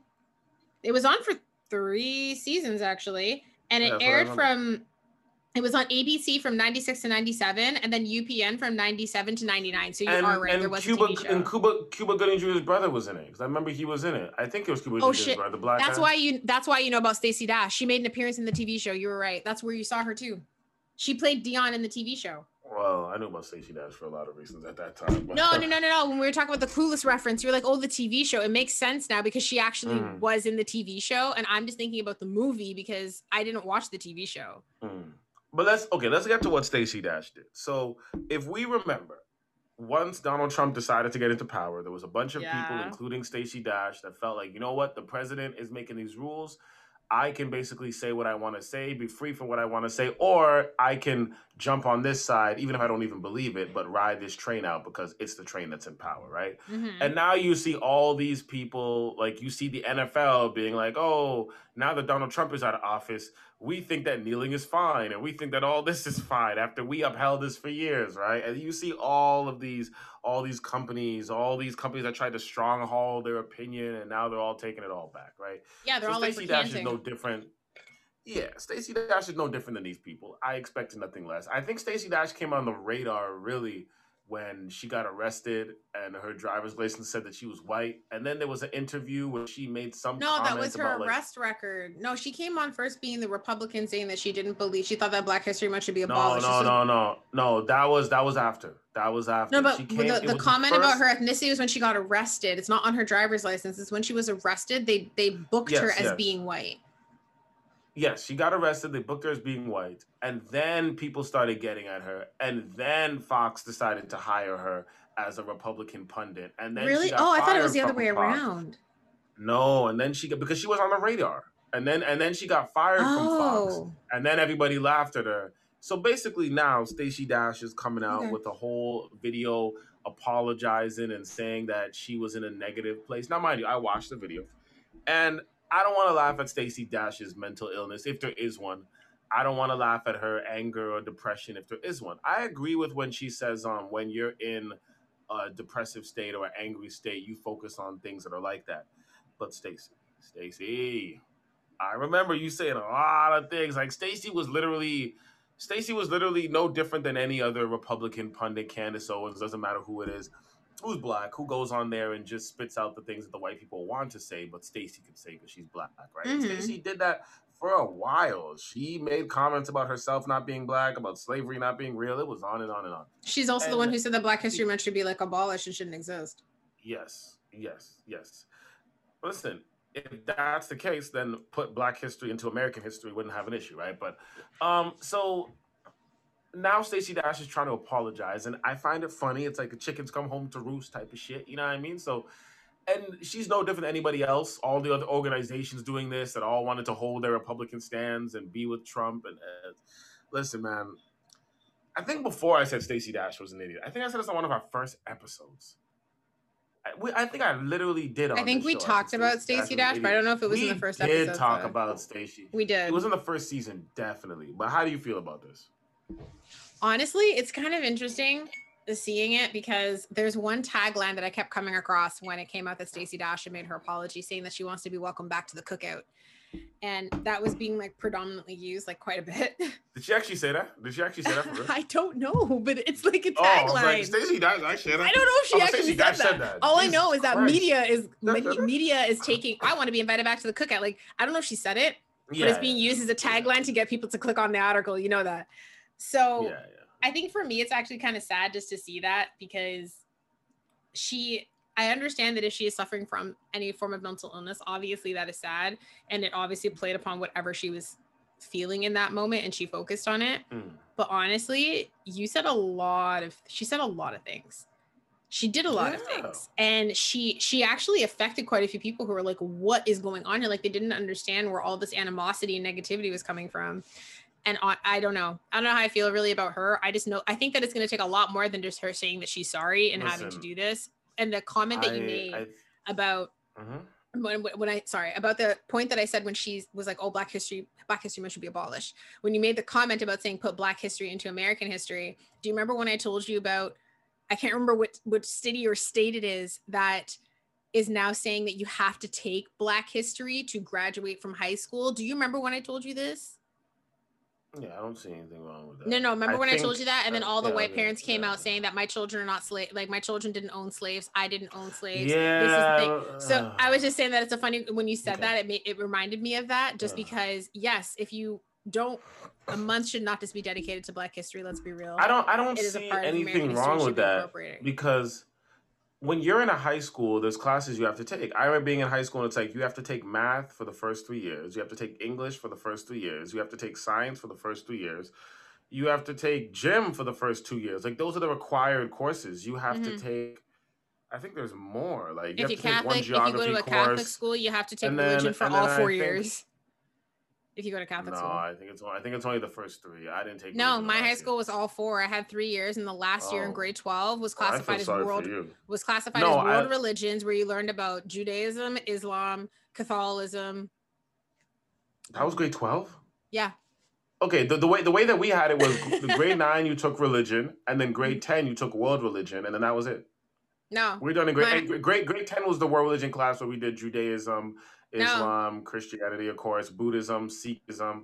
I think that was it. I think that no, and, I actually Hinduism and Hinduism. I took thank you Hinduism. That was the other one. I was no, I studied Buddhism or something like that. But I get to take world religions later on. No, it wasn't like that for me. I had to take my school was mandatory for four credits. You had to take religion every year for wow. four years. No, we anyway, only had to do grade nine and then grade ten. Yeah, okay. Basically, basically, no, what I'm saying just, is that like if it was a situation where they had like a history, because I remember we had to take history for three years too. Yeah. If it was a situation where, like, let's just say grade 10 history was just black history and you had to take it and it just became a regular course the way you have to take math for this many years, I don't see an issue with that. Like, if they want to implement that in Canada and say, like, Aboriginal history is going to be grade 10 well history, that's what they're trying com- to do in this in, somewhere in the states i can't i can't remember where they're, they're trying to integrate black history into the regular history like curriculum and saying that you have to take this because they want you to know everything but there are a lot of parents where there's a lot of backlash talking about well i didn't own slaves my kids don't own slaves then you have the other side saying i don't really see a problem with it since it's a part of our history so you have like that split okay, of people but, being angry about okay, it but, and then people not wanting to but hold on if the if, if the if the if the if the statement here is that I didn't own slaves and neither did my kids, and mind you, most white people didn't own slaves. But if yeah. that is the thing, then, then that's fine. But it's like, okay, so my grandparents didn't fight in the Confederate Army. Why do I gotta learn about the Civil War? My grandparents didn't fight in this army. Why do I gotta no, learn about this? See, now you're going down a rabbit hole of shit. Oh, you I'm not the like, one doing well, it. They're just the ones making comments. No, no, no, no. I'm, I'm, really just saying. I'm just saying. I'm just saying. Or you could be like, my family's not from Boston or Philadelphia. Why do I gotta learn about the Tea Party? Like, you're gonna be going down a rabbit hole there. It's just, I, I don't understand why Americans are have such a hard time acknowledging it. Dude, like, there are Germany, people who are saying that they're going to get their kids an exemption not to have to take Black History, period, in the course because they don't think that they should need to. Like, what I don't get is like, because it's not all white people. Germany, no, it's not. Really like, yo, we we acknowledge our shit. It's filmed, and we we have given literally millions of dollars to Israel, and we do our best to literally like even even bringing up shit like that in Germany is taboo, right? But then you go to other countries and they're just like, we're not acknowledging, we're not going to yeah. talk about it, we're going to ignore it. And it's like, all right, bro. Mind you, I'm not saying Germany might not have issues with like the black people that live there now or the Jews that live there now. I don't live in Germany, so I can't speak on that. But Germany does go out of its way to kind of like clean that up, and they do acknowledge it, right? So like you you can you can literally like we talked about the amount of everywhere yeah i was saying about about all the monuments that they built in rem- and like in remembrance of of them. Like it's that people say it's queer intense. I've never been to germany but but i i pray for Stacey dash. Um i can't believe Stacey dash. I, I lied. I don't. I'm lying. What am i lying for? Uh fuck Stacey dash. Um let's everything you, you did you, you literally said to, it and then just like kick right. no i'm not doing it. sorry I, what were you saying? I don't give a shit bro. I know you wanted to talk about um the woman in the uk Oh, Sarah Everard. Yeah. So to anyone. I don't even want to say her name. to anyone who's listen, anyone who's listening, anyone who has heard about it, because this is now this is actually now made international news. Um, it's been here in Canada on CTV Global News. It even it's obviously it's from it's a woman from the UK. She was 33 years old, and she was walking home. Uh, I believe it was March. It was early in March. Uh, I actually have a bunch of doc. I have a bunch of things pulled up here to help me do this. You're saying early so in March, she, it wasn't last week. I know. Hold on. So week. Sarah, let me finish. So Sarah Everard was walking home on the night of March 3rd, um, and she was walking home from being at a friend's house around 9 p.m. at night. And she was, and the one thing that is being completely toted because as as females, we're always told don't walk at night and to wear bright colors. So Sarah Everard was wearing a bright green raincoat as she was walking home in a well lit area and she actually was on the phone with her boyfriend as she was walking home. And the sad part is, That's is that crazy. she, yeah, uh, she was then taken off of the street of this well-lit area, and her body was she was reported missing, and then her body was found. And the most like this is just shocking in general because everyone talks about the fact of how you know oh you have to wear you shouldn't walk at night you should wear bright clothing she was walking home at 9 p.m. People are like, oh, but it wasn't that late. The time should have nothing to do with it. And the fact of her wearing a bright green raincoat actually should have nothing to do with it. But these are put into People articles still, just because okay. of what is expected. Unfortunately, what came out. Hold on. Are, are they trying to show that, that that she did take precautions and was yes. still. Yes, that's the okay, point. Is okay, that she took precautions to kind of, I guess, protect herself. No.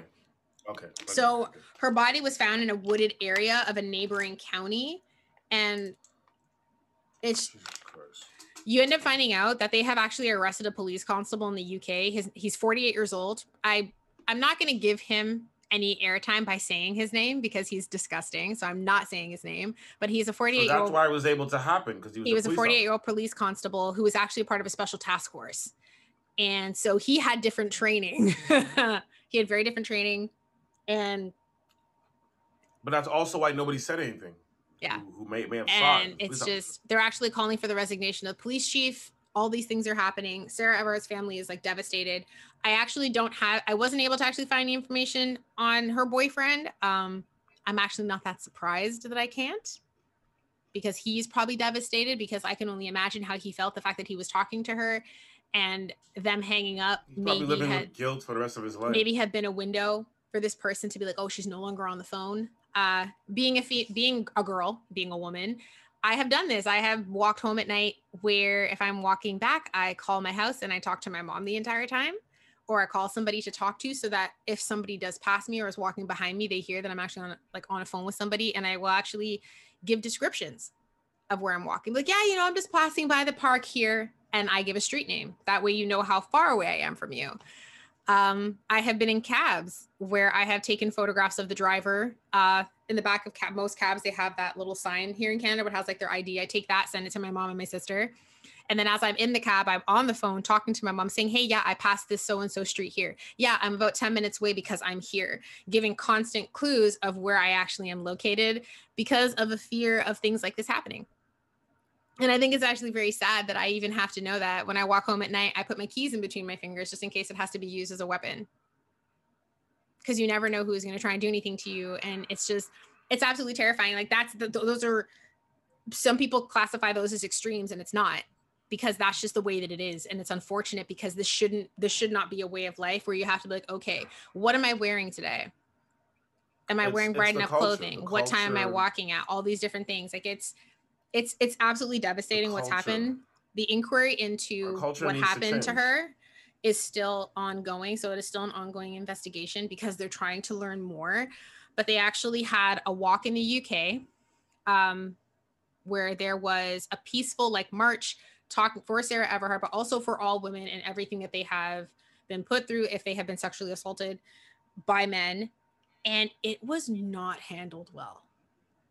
Police officers ended up pretty much manhandling all the women who were there. They because abruptly they disrupted it because the guy was a police. They abruptly disrupted it. There are there are photographs and videos wow. of them pinning women down, and it's just it's just it is it is not being well received, and it's it's actually very sad.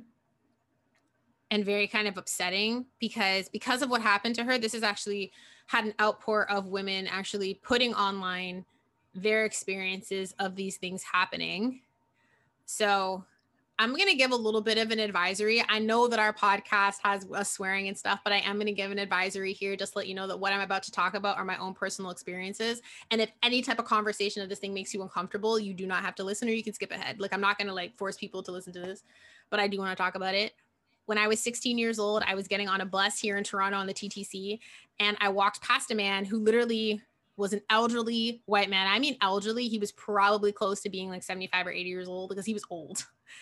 I walked by him getting on the bus, and this man thought it was appropriate to grab my behind, like full on grab me. And when I turned around to first off find out who had touched me, it was this elderly man looking at me, smiling. I cussed him off and I told him not to fucking touch me. And he laughed at me. See, he actually laughed in my face. He laughed in my face. And I think, I think, and the funny thing is, this I shouldn't even have to give this context, but I was not in my school uniform because at the time I was in high school. I was in regular clothes. I shouldn't have to really give that context, but I don't think it would have mattered. Even though I said to, I, I told him to, I told him to fuck off, and then I also told him like, I'm a child. Like, what's wrong with you? He then smiled at me he smiled at me and he laughed he laughed right in my face and i was because i was 16 i was so frazzled like i was so upset that i actually just darted to the back of the bus and sat there contemplating i can't believe this just happened to me. And also too there were other people on the bus and no one even said anything. So i was like all right. I just kind of accepted it which i think is very sad and like shouldn't have happened. But this is a constant occurrence. Not what is it uh, another experience about what three or four years ago at this point now? Um, i was on my way to work. I was on a packed ttc streetcar and a man decided to literally rub up against me and like his penis was hard rub up against me and whisper in my ear that he thought that i liked that the streetcar was packed i wasn't able to actually like move and i remember when the street like i turned to look at him and I did say something to him. But again, he smiled at me like I was supposed to just accept it. That tells you that these men do this so much. Yeah. And have and there's no consequence to it that they feel comfortable enough to make themselves known yep. and smile. That's the and the he smiled at me when I turned around and when I told him off, the smile kind of fell off of his face because he wasn't used to that. But he also just like he didn't care. He started laughing. I dar- I got off the streetcar and I kid you not, I sprinted from the streetcar stop all the way to the office that I worked in. I came in like I was a damn tornado because I was, I threw, I, I literally threw off all my stuff. I took off my coat because I actually viewed my coat as dirty and I actually have never worn that coat since. Because I can't, I can't actually bring myself to wear that coat even now. Because it, I just, I don't, it brings up memories. I'm actually probably gonna throw it out at this point. But I threw off my coat in a frenzy. Um, management of my office ended up calling the police for me to file a, a report. And I, anyone who is from Toronto, I don't know if you guys have ever seen TTC footage, but it is actually pretty crystal clear because you can make out very clean images of people. I had to sit down in a room with officers and discuss what happened to me. And it was not fun because I got very uncomfortable. I'm even uncomfortable now because I'm fidgeting. And I had to like describe what happened to me. And the funny thing was, is when I first said it, the officer had to correct me because he said no. He's like, you were sexually assaulted. And I was like, oh. And at the time, I think I was like, what, 28? So I had to be corrected in my own statement of what I said happened to me because I was like, oh, and he's and he kept the officer kept emphasizing to me that it wasn't my fault.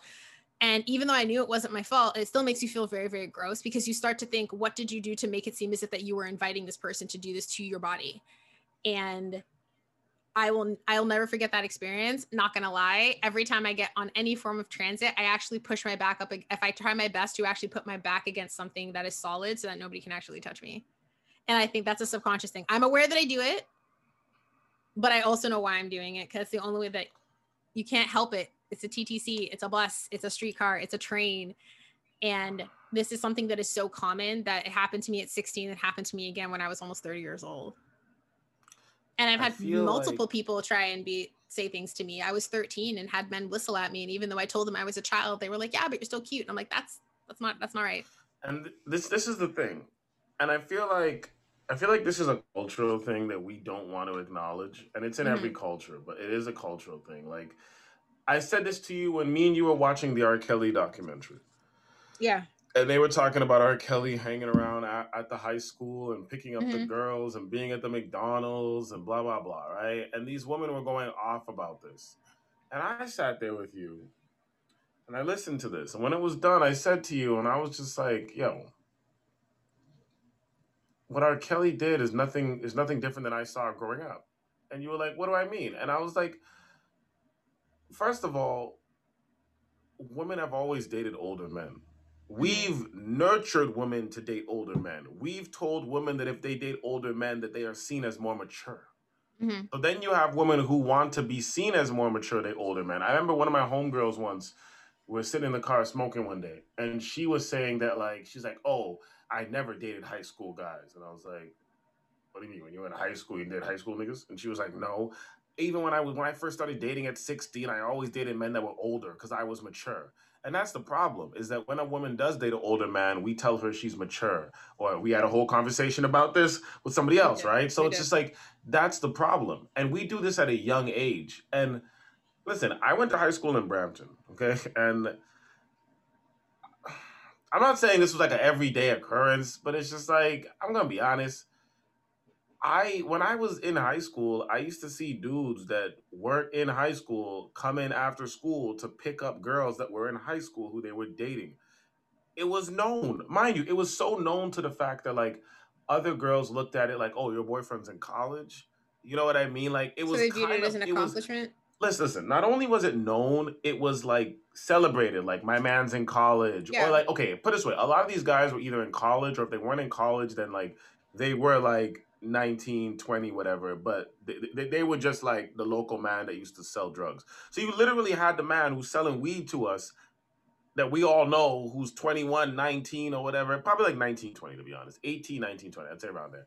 And he's dating the little grade nine chick. Nobody said anything. Like, you know, like when I was in high school, you know how many girls told me their boyfriends weren't in high school? Like, not in another high school. Like, he's 18, he's 19. Like, girls used to say like oh my boyfriend drives oh my boyfriend has a real job and he drives when i mean real job i'm not talking about like in the mall or retail because we had that mm-hmm. job mm-hmm. her boyfriend had a real job and it's like it. it was it was so common that we didn't even flinch yo i remember me and my boy were talking about this one day we are talking about this girl we went to um elementary school with so this is grade eight we we're talking about a bunch of girls we went to grade eight with and my boy made a good point he goes yo remember when we were in grade eight and this is grade eight. So this is 13. It's 13, right? And he's like, remember when we were in grade eight and all these girls were dating like guys who were in high school and we were so jealous because it was all the hot girls in our age. And I was like, yeah, yeah, yeah. And he's like, remember when we got to high school and we were like, why the hell would you date a grade eight? And these guys are really losers. And I was like, yeah, I never thought about that. And then he made the same comparison with college. Like when we got to college, we're like, why would you date a high school girl? She can't go out. She can't do this. These guys are losers. And then I remember I was telling you uh, uh, uh, about about how like when I went to the barber shop and my barber told me about a man I went to school with. At the time, I was like 21. He was 22, and he was dating some girl that came in in the high school uniform. And he brought yeah. up a good point, and he and he said that like, yo, certain men are not able to get women their own age because they don't have what is like naturally desired at that age, right? So then they have to go to get the girl younger because she's always impressed she's impressed by the fact that you can drive on the highway, that you got a G two, that you can buy liquor. You know what I mean? Mm-hmm, that you mm-hmm. that you like. It's kind of like this. If if like like even like okay when, when i when i was 20 21 in college like i knew girls who were dating guys who were 35 because he had his own condo he had he had money he could take them on vacation like this was so I don't. I, it's still common now because we're living in the sugar daddy era. So it's common now, right? But when I was in college, I was 19, 21, and you would hear girls be like, "Oh, I only date. I don't date school guys." And they would date guys who were in their 30s, who, and, and then later on they would say like, "Oh, he had a wife." Like they knew the whole time, but now they're just like, you know, they're yeah. mad, so they're frustrated yeah. about the whole relationship. But like these guys were married, but the guys were taking them on trips, and I, I explained this too, and I said that like these people are living a life before it's time to live the life, right? I explain this. But what I'm trying to say is that like this cult we have, I'm not blaming women for this at all, by the way, if anybody thinks that from what I've said so far. I'm I'm going somewhere with this. But this culture that we have it needs to change. And it's like I always say this: that like our culture teaches women how to avoid rape, as you said, carry keys, wear bright clothing, do this, but they never teach men not to rape. They never That's do the it. They, will teach men.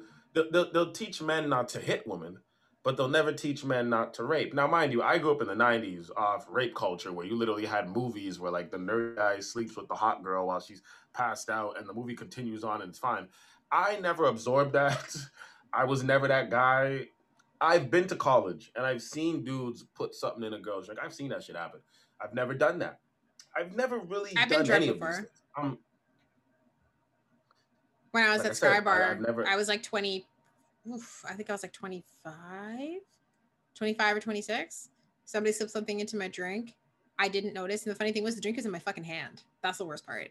I drank it. I knew something was wrong with me. And I called for help. I got my phone and I called and I actually went and I locked myself inside a bathroom stall because I couldn't I could not stay conscious. Like I I was fighting. That's I called hard. for help and lucky enough somebody came and got me. Like they came to the club and they got me out of the bathroom before anything happened to me. So, yeah. yeah. I I also by the way, it's, it's that's a terrible feeling if you've ever been drugged. You have no control over your body. None. It's an absolute I, petrifying I, feeling. I remember when I was working in retail and my coworker, because we used to all go out together and stuff. We all worked at Square One and shit. And my coworker told me about how she goes, "Yo, yesterday was fucked up. She came in late." And I was like, "What's up?" Because we all used to work at a phone store. And she was like, "Yo, I think I was drugged." I'm like, "What happened?" She was like, "Yo, I was at a house party. I had this drink. All of a sudden, I woke up and I was like, "Did anything happen to you?" And she said no because she woke up and her friend was there. But she was just like, "Yo, I got drugged and shit." And it's just like, so it, it does happen. It I've seen that shit especially when you go to colleges that are far out. I've seen that shit. But um what I'm saying is like the culture, like there is there is a culture that boys will be boys culture. This culture that says it's okay. This culture that says there's excuses. And to be honest, I'll say this. When it came to girls being drugged, I didn't necessarily see that until I was around people that had like real money. So what I mean by that is like mind you, I was I was a teenager in Brampton, so I don't know if it was happening. I just didn't see it. But when I got to college, because I went to college in Oakville, so now I'm partying with people who have money. Like I'm telling you, like it's money, bro. I'm going to college and I'm at these parties, and you just see coke laid out. You're like, what the fuck, bro? It's money. So what I'm saying is that like um that's when I started seeing more of like the bro culture where you do that to the girls. I didn't really see that outside of there. Like I didn't really see it at York. I only saw it when I was like at shit, but I did see that. But um, yeah, what I'm trying to say is the culture needs to be fixed. Like we, like I said, we have a culture that tells women how to avoid rape, but doesn't tell men not to rape. We do tell men not to beat women. That doesn't work either. But I feel like this culture needs to change. I understand these are people sometimes have mental illness. These are people where they were it was done to them themselves. These are people where their parents didn't give them enough hugs. I get the whole concept, but that's no excuse anymore. Like obviously this man is going to go to jail. Hopefully he's a police officer. Hopefully he does go to jail. You never know. Actually, he's a police officer, but we'll yeah. see. It is a white girl, so I mean, he most likely will go to jail. Um, but yeah, man, the, the, the culture needs to stop. Like, like this is a white girl who got raped and murdered literally outside of her house. I grew up with black guys well, I didn't grow up with them, but I grew up with black girls who dated guys who were way older. Literally the same R. Kelly situation, but they probably don't even view it like that. Like if I went to them and said, "Yo, how do you view this?" They don't view it like that. Like I still know girls who only date guys decades older than them. Like it's mind you, and okay, once you get to 25, at that point it doesn't matter because you're a fully grown adult and you can kind of control yourself and decisions. But I'm talking about girls I knew when they were teenagers, right? And I'm yeah. saying this is all a culture. This is all a culture. It's like um it's like it's like when you have girls that tell you like, yo, I used to have an uncle that used to make comments to me. Or I had an uncle. Like I was talking to my homegirl the other day on Instagram, and she was talking about how she used to have an uncle that used to make comments or like slapped her ass once, and the dad had to regulate it. And I'm like, this is all a culture. This culture needs to die. Mind you, I think it is dying. I think there's a lot of things happening with millennials. This part of it that I respect because you're starting to unpack and end this culture, but this culture needs to die. I don't think this really has anything to do with what happened to her because it was a cop So this cop probably knew who she was, probably knew everything, and probably did what he had to do. That was completely different, actually. Now that I know he was a cop, that changes everything that I kind of had planned for this. But I hope he rots to hell, man. And but, but I do I think... hope that we implement things to change the culture, whether that's implementing things in the school system, whether that's I think the school system is better because not every parent's gonna have a certain conversation, and you don't know what everyone's household is like. So at least if you have it in the school system, you know that everybody mandatorily has to get it. But I really think that they need to have like the same way how we had social studies class back in the day, where we learned mm-hmm. about cultures and race and family and what a nuclear family was and all that. I think just add it into social studies. We already have it, but every year just add parts of social studies that have to do with mental illness, add parts of social studies that have to do with depression, add parts of social studies that have to do with I don't want to say rape, but that have to do with assault in general. Teach these kids at a young age is wrong. I remember being in social studies and they would teach us like stranger danger and all this stuff. You should also teach abuse on females in the social study class. If you taught that from a young age, the way you taught stranger danger, everybody would realize like okay i'm not supposed to do that because they've been indoctrinated with that information right? Most people are not indoctrinated with that information so that's why they don't get it.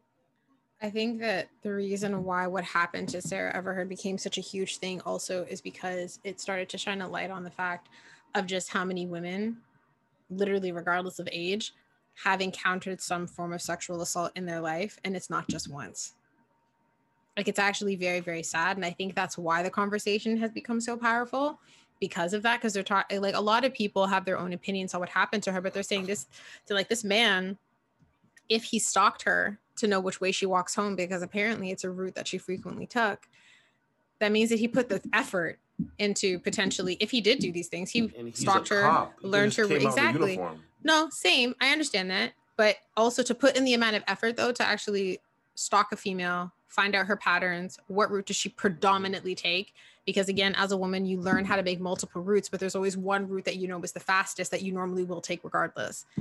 And i think that's why the conversation became so powerful because you're like it's just sad. Because when you i read a lot of them and just reading them you you feel bad. And you actually start to remember the things that have happened to you. And you're just like dude i shouldn't I shouldn't have to be worried like this. I shouldn't have to do like it's mm. like it it's it, even though I'm comfortable walking outside, I'm also super hyper aware. You already know this. I'm a very paranoid individual. Um, especially when I'm by myself. I become like hyper paranoid. I become like very much aware of what's going on around me. That like if if I can I pretend to walk with headphones in if it's at night, even in the daytime. I normally actually won't actually have my headphones on. I won't actually be listening to anything because if I can't hear somebody walking up behind me, what am I supposed to do? So it's like, yeah. I can't like even if I'm walking and I hear if I hear somebody walking behind me and their steps start to speed up, I actually internally panic and try and figure out a way of like, okay, how much faster can I walk to get to here? What can I do? Do I have to run? Like I start to run down in my brain. Do where do I, where what can I do? And it's such a crap feeling because you don't it's you have to choose if you're going to panic and freeze or work it out in your brain and move like you don't like and mm-hmm. sometimes you can get stuck where like your body wants no, to move I, I, but I you're too that. scared to move and it's just i it's it's honestly being... it, talking about this i'm getting frazzled but like i honestly just don't get it and it's just so sad because there are a lot of guys who think it's funny now this is not all men let me just say that it's not all men, but there are some men who are going to probably listen to this and be like, well, whatever. They're going to think it's funny. Or they're not going to think that's big, a big of a deal. Some people don't care until it happens to them. Like exactly. Mother, there are some no, but then there are also yeah. just some people who do not care. There are just some people who actually just do not care and that yeah, the ones exist. who say it's her fault for for not yeah, and it's just it doesn't it just doesn't make any shit. sense. And so there was yeah. before we move off of this, there was one girl who said, "Okay, ladies," it was a tweet, and I wish I had it with me, but I'm gonna I'm gonna kind of like say it, but obviously I have to, I don't remember all of it. But she pretty much said in the tweet, okay, so women, don't walk in the daytime, don't walk at night, have keys, but then also have a male counterpart, wear bright clothing, but make sure that you're covered. Um, change your route, but then also don't change your route. Don't be too obnoxious, don't be too inviting. So obviously, okay, so women just stay home. Yeah. Because what are you supposed to do? Instead so of instead of just saying that men shouldn't do this Yeah, Instead that's what she was just saying that parodying. men shouldn't do this. Yeah, that's what she was trying to say. She's like, okay, so obviously, Yep. women, none of us can ever leave the house. Just to stay home because you're not safe in the day, you're I'm- not safe make- midday, you're not safe at night, you're I not safe. I make this like- parallel. I make this parallel between women and black people all the time because it's always the same thing. It's like, well, black people don't wear a hoodie. Well, don't do this. Well, don't do this. Well, don't be aggressive. don't seem get threatening, mad. don't, seem menacing. emotion. Don't seem threatening. Don't Don't, move do too this. quick. And you're constantly there like, You're like, you're don't move too quick. Don't move your Mind face. Don't raise the- your voice. I'm not I'm not making the comparison of No, no, but people. no, no, I'm not either. But No, I'm but agreeing I with know- you I know it's I the same to- idea of like I trying to like mentally check what you do. I I have to state that because somebody No, no, I, I I'm not disagreeing with so. that. I'm just saying that it's like a mental checklist you have to do because as a Yeah. woman, it's like, okay, am I did I smile at him? Did Yeah. I did I Listen, rebuff him I've- too I've- hard? no, because you because you know that. Like there's instances where you, like Yeah. you if you've ever seen it, I've told guys no, and they're like, You're such a what I was fucking bitch. I've I've and I'm like, I've seen and then that. I have I've to be aware that, shit. they're still there, and I have to be like, is this person gonna chase me after out of this bar? Like I have to make sure I, I- can see them.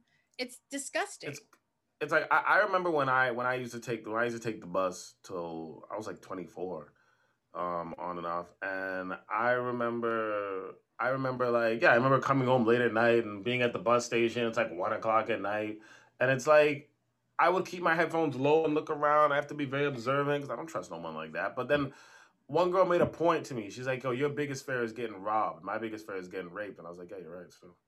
Right. I, I've never had that fear. Like maybe if I was in jail, I'd have that fear, but I've never had that fear in my life. It's more just like I'm gonna get robbed, maybe killed, which I'm not saying is is, is great, but I've never had the Mhm. fear of being like sexually violated. Is what I'm saying. But it's just yeah. I listen. I, I definitely agree with you. I'm not disagreeing with you at all. oh no, I know. I, just think, think, it's I, I just think it's, that the culture needs to painful. change. I remember, listen, I remember taking the bus. And there would always be some guy wanted to talk to some girl on the bus, and the girl would say no. And now everybody looks looks at him, and his ego's going, and then he decides to say like, "Oh, well, you can't." I'm not gonna hiccups. He decides to say, "Well, you can't have friends." Instead of just leaving it alone, it's like, "Well, you can't have friends." Then the girl has to say, "I got a man." So your man don't want you that friend. I remember one girl said, "The fact that I have to tell you I have a man for you to leave me alone is crazy." But then sometimes they still go. Now they feel embarrassed, so now they keep going in like, "Oh, I can't get your number." And Then they start cursing at her, and the whole time, like, I remember sitting there from like this is my teenage years, my early twenties, watching this shit constantly. I the amount of times I would see that exact moment.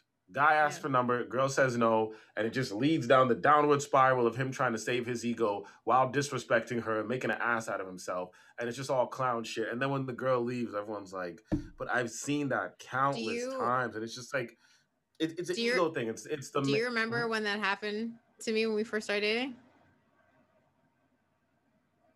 I was meeting I you. feel like this happens on a No, but do you remember? Do you Oh, remember yeah, that yeah, kind of whole thing? Do you, do you remember that? And I told you after, like I was wasn't going- there, but yeah. No, you I weren't there, but I was you. meeting you, and remember he was like, "Oh, so you can't have friends?" I was like, and I actually said, "Listen, I have a man. Like, I, like leave me alone." And he was like, "Oh, so your man says you can't have friends?" I said, "No, I do have friends, but you're not going to be one of them." Like, I went in on this guy, and he was so upset with me that I actually pushed myself. This is this is what I did because I was in I was at a Mhm. subway, so I actually when I realized that he didn't like my reaction, not only did I take two steps back, I actually pushed my body up against the glass because in my mind I said if he gets angry enough at me, he could throw me onto the train track. That's actually what went through my mind.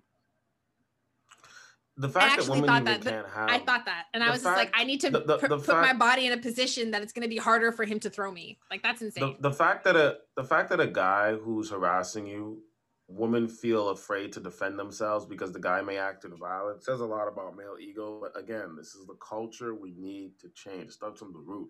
If we change the culture it won't affect our generation it will the next. I will say at this following generation you'll probably have less of that because the way these God, kids so. literally like unpack oh they do. The way these kids unpack everything that's I mind you, I'm not saying it's gonna be eliminated. No way am I saying that, but I'm saying there's gonna be less harassment and less drugging and less all these things of, on that males do to females because this new generation they- they're very much more conscious than we were. Yeah. So I think I think that will definitely end. I can definitely agree. No, it won't end. Sorry, but it will slow down. Is what I'm saying. yeah, But I, I will admit though, these Yeah. things coming up and this, I actually had to.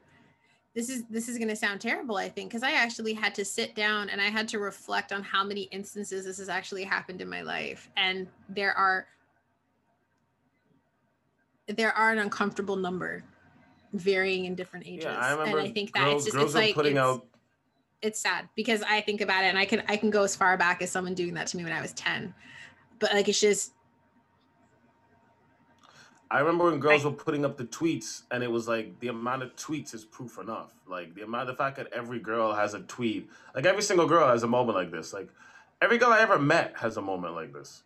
I don't think there's, I don't think I ever met a girl who didn't have a moment like this, to be honest, which says a lot. And it's just, and wh- whether, eh, eh, listen, it's the culture needs to change. The culture needs to change. I understand these kids are doing it and I'm happy that they're doing it. That's one thing I, I do look at the millennials and say, okay, I'm happy that they're Yeah. doing that because we didn't I didn't have I didn't have that till I went to college, which was when the millennials started doing it, right? So but it's I'm happy it's changed. I'm happy that they're putting effort to make it change. I don't want to see make it seem like it's an absolute, right? But I'm yeah. happy they're putting But they're effort trying to to take the steps towards it, so that's a good thing. But what out, one yeah, thing I will say we is that weren't like doing that back in the day. No, what I will say, because we can end off on this this point, like just to move on, because I'm just gonna get too emotional about it. But I will say that, like, I actually my condolences do go out to Sarah Everard's family and to every single woman who has ever been through this. Yeah.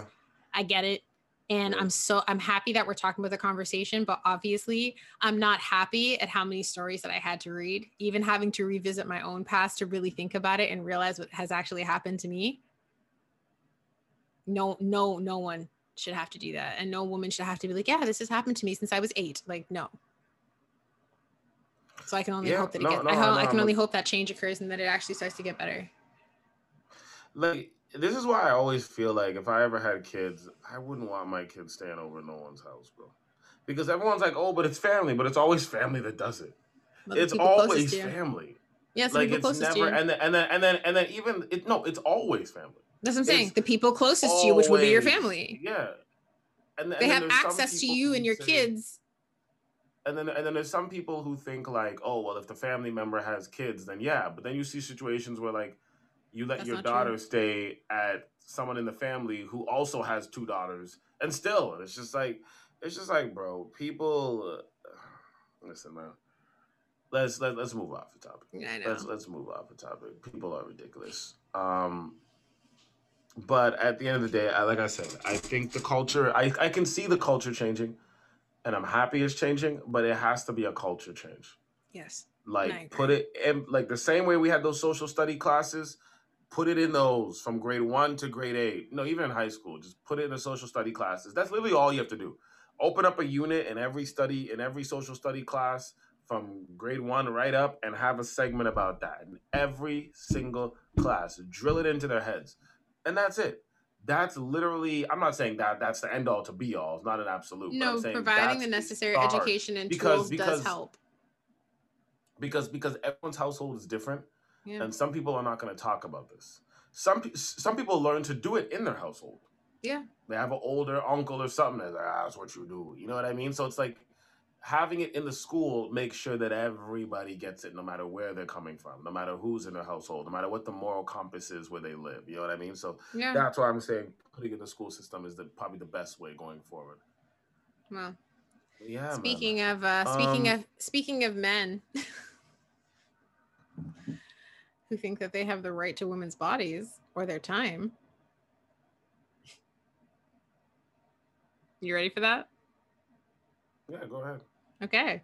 So like I said, speaking of um speaking of men who think that they have the right to women's time, Piers Morgan. And his Yeah, his endless assault of comments. And the assault I mean verbal. Uh verbal assault of comments and commentary against uh Meghan Markle.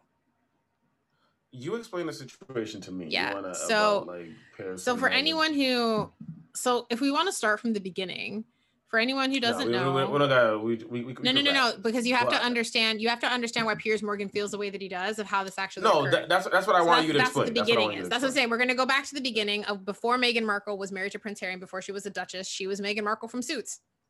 She actually was in London at a time at an event. I think it was at a bar or restaurant where she actually met Piers Morgan and they shared a drink together. Um, in this instance, from it's actually this came up in a resurfaced video of him talking about this experience. There's two videos.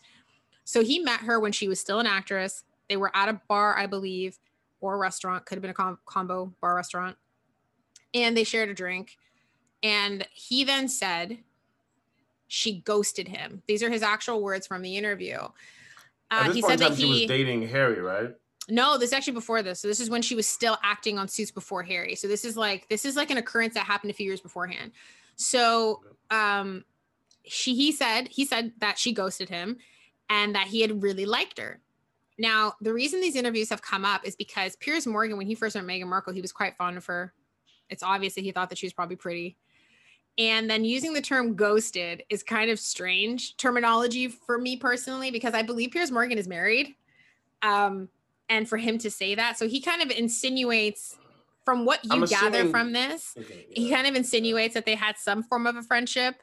Um, but then she ghosted him and kind of cut him off. So he has actually talked about this in two interviews that have recently been brought up because they're saying, Are you still holding on to her, just not wanting anything to do with you how many years later?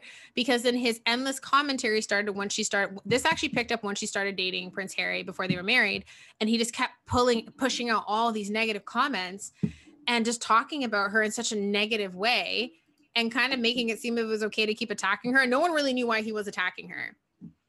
So that's why when he decided to step away from Good Morning Britain, it was kind of interesting because his the, the co-host, I think his name is Alex, I can't remember. He brought up the fact saying, so you he said you believe you had a relationship with Meghan Markle, but she has the right to cut you off if she chooses. And as soon yeah. as he said this statement, Piers Morgan stood up and literally said, "I don't want to hear. It. I'm not having this. I can't believe this." And he stormed off of set and everyone's like, so by him telling you that Meghan Markle had the right to stop talking to you if she chose to, made you mad because it seemed as if that he was upset that this girl wanted nothing to do with him. So if you strip away everything else, they're kind of making it seem as if that he felt entitled to her and what she had to tell him and that it wasn't okay for her not to want to be his friend anymore and to provide him information. And then after receiving 41,000 complaints about his comments about Meghan Markle, um, also tidbit, Meghan Markle actually was one of those people who complained on him. He then decided to quit Good Morning Britain and okay. saying that he was being like wrongfully persecuted, but also his comments that lead from her interview that she had with Oprah, where he pretty much disregarded her suicidal thoughts that she had of when she was having this thing. He didn't believe a word that came out of her mouth. And it's funny and the reason I say it's funny, and I'm so, saying funny ironically, because he actually is a mental health advocate and oh. talking about all this stuff. So for him to say that and then to try and say, well, I don't believe a word that's coming out of her mouth, he contradicts himself and what he actually stands for. And okay. that's why people got so upset because they were like, you can't, you can't sit there and say that the like the type of media abuse that she suffered because they want to call it abuse and bullying couldn't actually lead somebody to start suffering from severe depression and to feel as if that they want to be suicidal because they're not being given the correct type of help that they are need. And for him to be somebody who says that he is a mental health advocate and stands with people who suffer this to then turn around and say that about another individual doesn't make any sense. It was actually very in poor taste and very disgusting if you think about it because you you're an advocate for something but then you say well i don't believe a word that came out of your mouth. It doesn't really that doesn't really make any sense. And uh so he was he was very very upset he said that the interview that was done with oprah was a disgrace to the royal family and that harry and meghan should be ashamed okay so mind you i'm somebody on the outside looking in mm-hmm. um I actually did not watch the Oprah interview. We are supposed to watch it yesterday, but I didn't watch it. But it's fine. I did um, watch it. I, I, will. I will watch it again eventually. I am. I am interested. I saw the clips. I saw more than enough clips. Um. Now, when it comes to Piers Morgan, it seems like I get it. He's he's constantly around celebrities and he does Good mm-hmm. Morning America. So usually when he meets up with Britain. celebrity, he Good Morning Britain, sorry. So usually when he meets up with celebrities, he wants to get I guess dirt about other celebrities or the industry that he can parlay over to his show. I get it. Mm. Now, I'm pretty sure Meghan Markle isn't the first celebrity who's told him no. The fact that he is so on it and then the fact that he keeps on bashing her even after i understand that he met her when she was on suits and then he then she met harry so then it became more of a britain story so then he really wanted the, the, the, the news and he tried to get it from her later on about the family and she still said no but um, Morgan should be used to people telling him no. I'm pretty sure he does this to every celebrity. But it's the fact that he is so on it is what makes me think, yeah, that he really did like Meghan Markle, and I guess he thought it was gonna happen, even though he's married, and him even talking about it is disrespect to his wife. Like, eh, I, I, I, I don't know, but whatever. You know, I mean, dig your own hole, I guess. It seems like he's done that. So now, uh, when the other guy on Good Morning America, I can't remember his name. Um, I, know, I think it's Alex, but I can't remember guy. his name. Yeah. So Alex on Good Morning America calls him out he there's more than enough evidence out there in the world for anyone to prosecute you on the fact that you obviously like Meghan Markle. Now, Meghan Markle hasn't said anything, so it seems like it's a one way thing where you're just fawning over somebody who doesn't give a shit about you, which is pathetic.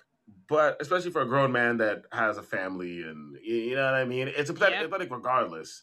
But especially when you got a family and you're a grown man, it's like your wife is looking at you fawn over some other girl and literally ruin your career over her because now you quit your job. Mind you, I don't think his career is over. I'm pretty sure Piers Morgan will get hired somewhere in Britain, but literally leave the show that was your bread and butter and your face for years because of somebody questioned you about your Meghan Markle hate. Now, I saw the Oprah interview and from well the clips of it, and from what I got from it, it seems actually nah. Before we even jump on the Oprah interview, before we even okay. jump on the Oprah interview, so I saw the Piers Morgan thing. I saw him leave his own show. I've never seen nobody leave their own show. I've I seen know, people right? leave another show, but not sure. Like you're gonna have to come back. Like what the fuck are you doing? But I get it. He leaves his own show, and he was also the star of that show. I only knew about Piers Morgan. I don't know one else's name on the fucking show. I still know the name. So he is the star of that show. So he leaves his own show. And then I see on is it the real or the talk or the whatever the frig it is. I always forget the name of this damn. No, but this happened that so this is the thing so he leaves his show after the interview occurred so like what you're talking about happened after the interview too no no i'm, I'm aware i'm aware oh, okay, I'm aware, okay, okay okay but what, what i'm saying is what i'm saying is and then i saw the clip on the real or the talk where um sharon osbourne just came out of nowhere and was speaking to cheryl underwood which i could care less for but and share and it seems like Sharon Osbourne. I don't know if people have been tweeting her calling her racist. I don't know if people in the industry have told her that because she's connected to him, she's racist. But I never thought that because Sharon Osbourne was friends with Piers Morgan, that she is not racist. That's not the way racism works. I'm pretty sure that's, that's, the way the, it works on social media. Say, that, because social media, because once social media gets at something, that's the way it works. But that's not the way it works in real life. Like just because someone else is racist doesn't mean every person who's attached to them is racist. Their wife, their kids, their family. Like, but that was the point. Bro, so she Sharon, assumed something based off of just a question. Well, so well, this is because no, no well, one actually, is, from what I saw and what I looked up, no one actually said that she was. They were just asking her. You know, you are friends okay, with him, so uh, how does this impact you? Like they, it was a question. No one actually called her a racist. No, no, she actually I, called I, herself I, that. I understand that. I was just covering all the bases just in case somebody did. So it seems like she came on and she was stuck in her own insecurity. And then she decided to, she wanted to make a statement, it seems like. She tried to make it prior to the break. And it seems like when she was about to make it, Cheryl Underwood started like cringing up and she was like, Don't you dare cry, Cheryl Underwood. It was funny because it's usually white women that cry on television to get what they want. But I did see Cheryl Underwood about to cry, which no no offense. The reason why I'm not really mad at that what what what Sharon did to Cheryl is because I know a lot of black women are like, oh, she attacked Cheryl. The reason is marketing all the time. Okay, if you think that these celebrities don't cry every time a guest comes on their show and tells them something heartwarming.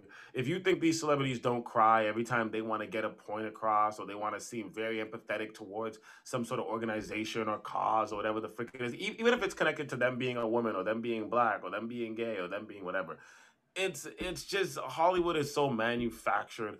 I wouldn't be surprised if someone was like, "Cry, bitch," and she cried. So it's like, could you ever I, think that I'm maybe she was mad. flustered by Sharon's reaction, and that why she necessarily doesn't necessarily may, look like may, she was crying. Maybe, she could have just maybe, been surprised, maybe, and her eyes may have just gotten wide. It doesn't mean she was about to cry. She could have just been flustered. Maybe, like, how do I diffuse this situation? It doesn't mean she necessarily. Maybe I'm I'm not I'm not I'm saying it's wrong, but but when Sharon did call her out, Cheryl didn't say anything to defend it. So right now, I'll just assume it was a cry. But then, then after the break came, so the break hit right then. Then they went back, mm-hmm. and then Sharon is like, "No, I'm gonna bring it up again," which I'm sure the producers were like, "Let it die, bitch." She brought it up again. And then when she brought it up again, she asked Cheryl, "Like, do you think I'm racist?" And Cheryl said the same thing I'm saying. No, you're not racist because you know somebody who might be racist. And then she asked, "How is he racist?" And she said, "Yo." I don't know if Piers is racist. Neither do I know if Piers is racist. Piers has never said anything racist, but she made a good point. She's like, it's the way that Piers answers questions when they talk about the racism that Meghan Markle he answers it like it doesn't exist. He answers it like her mental illnesses are real. And as you said, he's talking about mental illness himself. So he's going against his own his own how should I say? He's going against his own image that he's yep. presented to the media already just to diss Meghan Markle. So mind you, do I know if that's because he just hates Meghan Markle because of their relationship and he feels like he didn't get what he wanted? That's possibly what it is. Do I know if that's because Meghan Markle is a black woman? I highly doubt it. But because the question was in regards to Meghan Markle being a black woman and her treatment in the royal family, I can get why somebody can take that and take that and put it together that he's racist. Whether he's racist, it's not really my call. Uh, I really don't care if he's racist or not. I, I frankly think that he just hates Meghan Markle so much that he's digging a deeper hole for himself because people are asking him common sense questions. But because he hates Meghan Markle so much, he can't even answer with a common sense answer. Like he has to find something else, which now makes him seem racist. But I don't know if he's racist. There's no history of Piers Morgan being racist. I just I think that he's upset he got rejected as well. And I think that that's even that, that's, that's basically what it is. But that's really bad that now, you're going to go on a tirade just because someone rejected you. They don't have to like you. No, I'm agreeing with you. Now, when it comes to Sharon Osbourne, I think that she jumped out the gate. She should have just kept her mouth shut. Nobody was even thinking about Sharon Osbourne. Maybe it's something that people around her kept saying, so she thought it was real, and that can happen.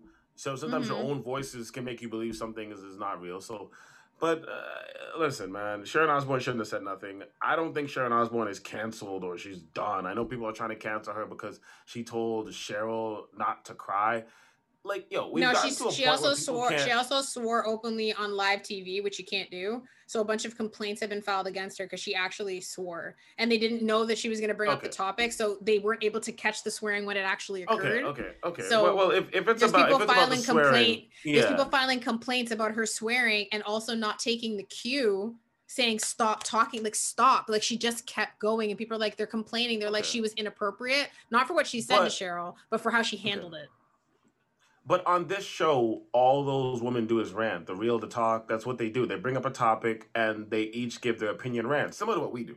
So it's just like to cut somebody off with a rant. It's a little hard. Rants, but, but, their rants are predetermined. Remember that it's the like, topics are predetermined, exactly, not the actual also, rant itself. They right? are. You're so, not supposed to swear. That's predetermined. You don't swear. No, no, no. You don't I'm, do this. There. So there are certain things there. that are put in place. If if people want to cancel her because she swore then that's that's a responsibility of the network. The network obviously makes them sign contracts that tells them they can't do this and this and this. If she breaks the contract with the network, that's the network. It's not necessarily up to you. If people want to cancel her because she told Cheryl not to cry, like I said before, I feel like people have conversations. How do you know that that's not the way they don't talk to each other in the back of the room? They're like, oh, don't cry. Like, that could be their relationship, right? Cheryl didn't seem that offended by it. It seems like everybody else is offended for Cheryl. So until Cheryl comes out, no, I wouldn't want to see offended. her. Can- okay, she's, so there we go. If Cheryl said she's if Cheryl says she's not offended, then I don't think she should be canceled for that if it's if it's in regards to people wanting her canceled for swearing, then that's not a canceling. That's the network's decision if they want to fire her or not. Nothing to do with you because she broke their laws. Not calm down. Um, do I think Sharon Osbourne is racist? Not really.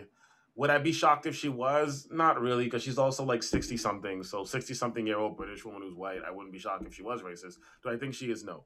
Do I think that Piers Morgan is racist? I don't really know enough about Piers Morgan. I don't watch British media. I'm pretty sure he may be a Don Cherry and said some other things in the past, so I don't know. Based off what I know, probably, probably not. But I, I can't. I'd have to really look into Piers Morgan's comments throughout the years to really see, because he could be a Don Cherry. I don't put my foot in his yeah. mouth. I don't, my foot, I don't put my foot in my mouth on that. Um, but then we get to the interview itself. But hold on, before we get to the interview, I just have one thing to say. I actually, it's not really so much about like Sharon Osbourne being a racist. I just think that she preemptively thought something was going to happen. Yeah. I and agree. she actually caused this entire tirade all on her own from just being like nervous and scared. Like, I don't, yep. because I've seen the entire segment no cheryl's question to her was just asking like she genuinely said that and she even she even has it came out saying that she considers sharon her like a friend of hers. So she's like i thought we were just having a discussion. She's like she didn't realize that it was going that sharon was going to take the question of you know what is your take on this? Because i know that you are friends with him. It's almost like sharon heard i know you're friends with him and he's a racist and so are you. It's like she heard something completely I, different i think i think and this I think is what that's it is. I think that's worse because she didn't actually she she she she went so hard on it that people were actually more concerned about her reaction to a question that had nothing to do with that. That's what people are And- worried and- about. They're like, is this going to be a thing? and I think I think that she it was I think and that was my main point, right? I think that we've reached a time where white people are being called out on their racism, which is good. It's finally happening. Fuck. You know how much racism I had to deal with as a child? I'm glad they're fucking getting called out on it. Great. Because black people have had to deal with it for years. So I have no sympathy for any of that shit. Mhm. But I think it's reached a time that white people are being called out. But I also think because of that, a lot of white people who may or may not present as racist, who knows? I think a lot of them, it's like they're afraid to even talk about race or bring up race or defend anybody they know on race because they believe that they're gonna be next. It's kind of like it's like a bounty hunt on celebrities, right?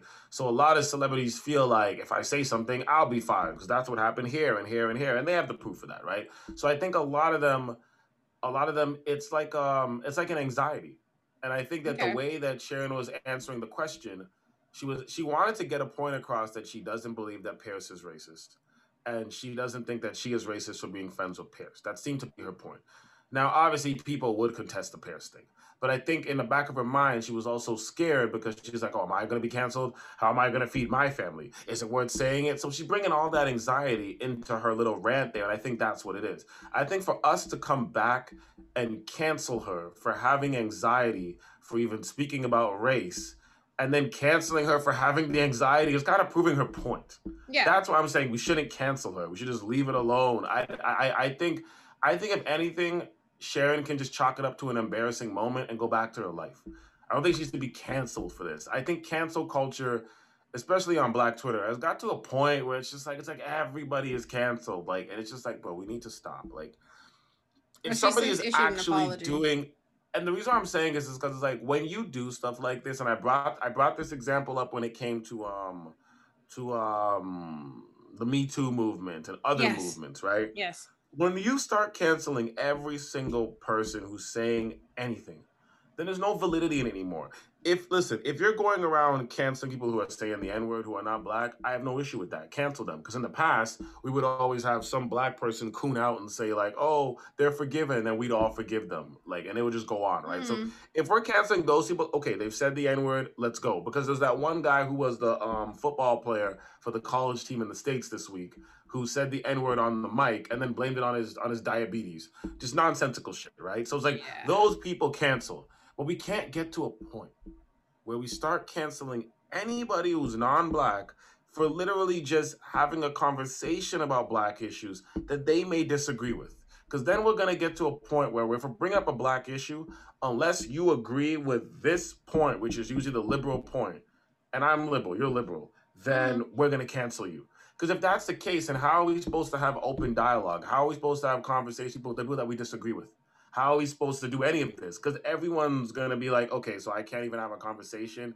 I can't say say it from my perspective. I can't say what I think because I'm gonna get canceled, and it becomes a bullying train, right? So that's why I'm saying I don't think we should cancel Sharon Osbourne because it just looks like bullying. If we're canceling somebody for having an anxious moment and being afraid to get fired for defending her friend or whatever, mind you, I'm not saying she's right or wrong, but we're essentially canceling somebody who's in quote unquote a mental illness state. What are we doing? Are we doing this No, everybody? I don't think that she should be canceled. I just think that Yeah. ultimately what's happening is that CBS has opened up a probe into first off what she said because that's not supposed to happen. so CBS anything let's let exactly CBS anything that. CBS decides to do, if it's because she actually broke her own contract, that's on her. That has nothing to do with Yeah. anything else. Because Sheryl Underwood has admitted, I classify her as a friend. I I thought it was a conversation, and she's like, it just it Okay. she just got so upset.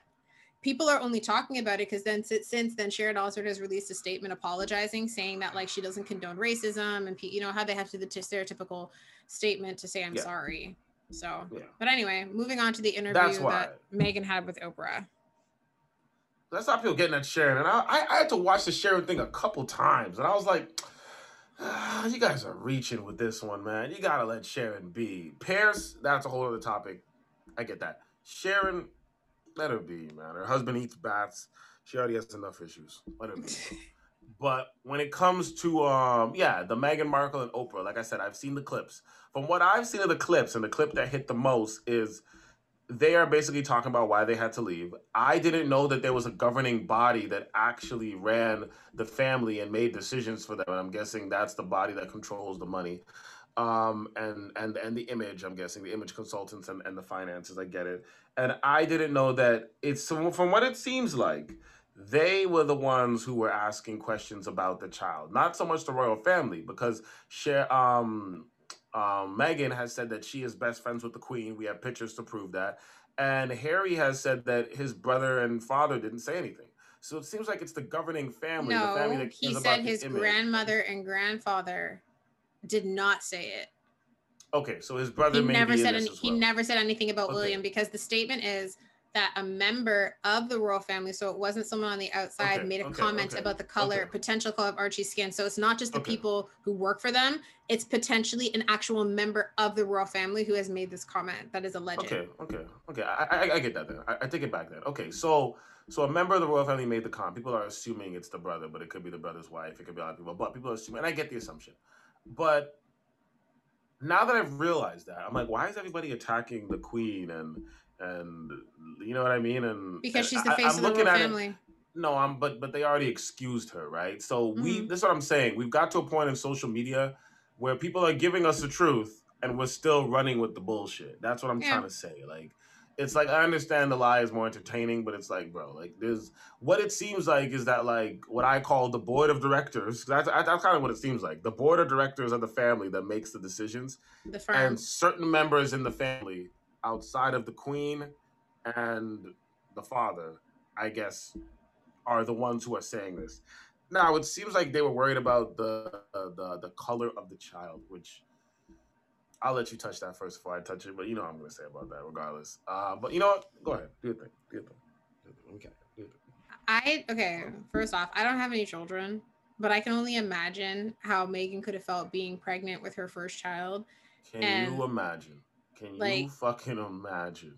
I'm just and being actually told... actually I can because we I haven't seen this in my personal family, but this happens in a lot of different cultures. This I know, but I'm not. Cultures. I know. This happens just, in black talking... culture where where they where they do this to the child. This happens in. I've had people in Desi culture tell me that their parents didn't want the child to be dark. I've had people in Asian culture tell me it's absolutely crazy. I'm, i know, so a lot of, not... a lot of people, this concept is actually pretty normal. Sadly, no, I know, but I'm talking from her perspective and what she believed. Remember, no, she actually said, I believed I was going to be protected. So I'm not talking about it from like a standpoint of the fact that I already know these things. I'm commenting based on what her belief was. So her being mm. really pregnant, she hasn't even had her baby yet. The experience of being pregnant and, and wanting to have a baby is supposed to be a joyous moment. I can only imagine how that could feel someone saying to you, Well, how dark is the baby gonna be? That's Mothers gonna hit that you. That's day. that's gonna hit you different because you're you're you're you're holding this baby. This baby this baby yeah. is inside of you, and you're looking mm-hmm. at them like, excuse me. That, That's the, the point I was trying to make is that mothers deal with this on a day to day basis. Right. I was just, I, I know. I was just saying that she, because remember, she made a statement that she believed they were going to protect her. That's why I'm running with that. So I'm mm-hmm. pulling it from what she said, saying she believed that they were going to protect her and that she wouldn't have to deal with that. Her, her being mm-hmm. that naive is quite sad, but I can't speak on her being that naive. I can only say that I think it's sad that she didn't think that potentially that could happen based off of being the British monarchy, but okay. See that that that's the point that gets me because it's like, am I you? I I I like Meghan Markle. I'm I'm one of the few black people who actually knew who the fuck Meghan Markle was. So let's because that's a real thing. Like I know a lot of black people are like, yeah, I saw her on Deal or No Deal, and I'm like, no. You Meghan say Markle this every time we no talk deal. about Meghan Markle.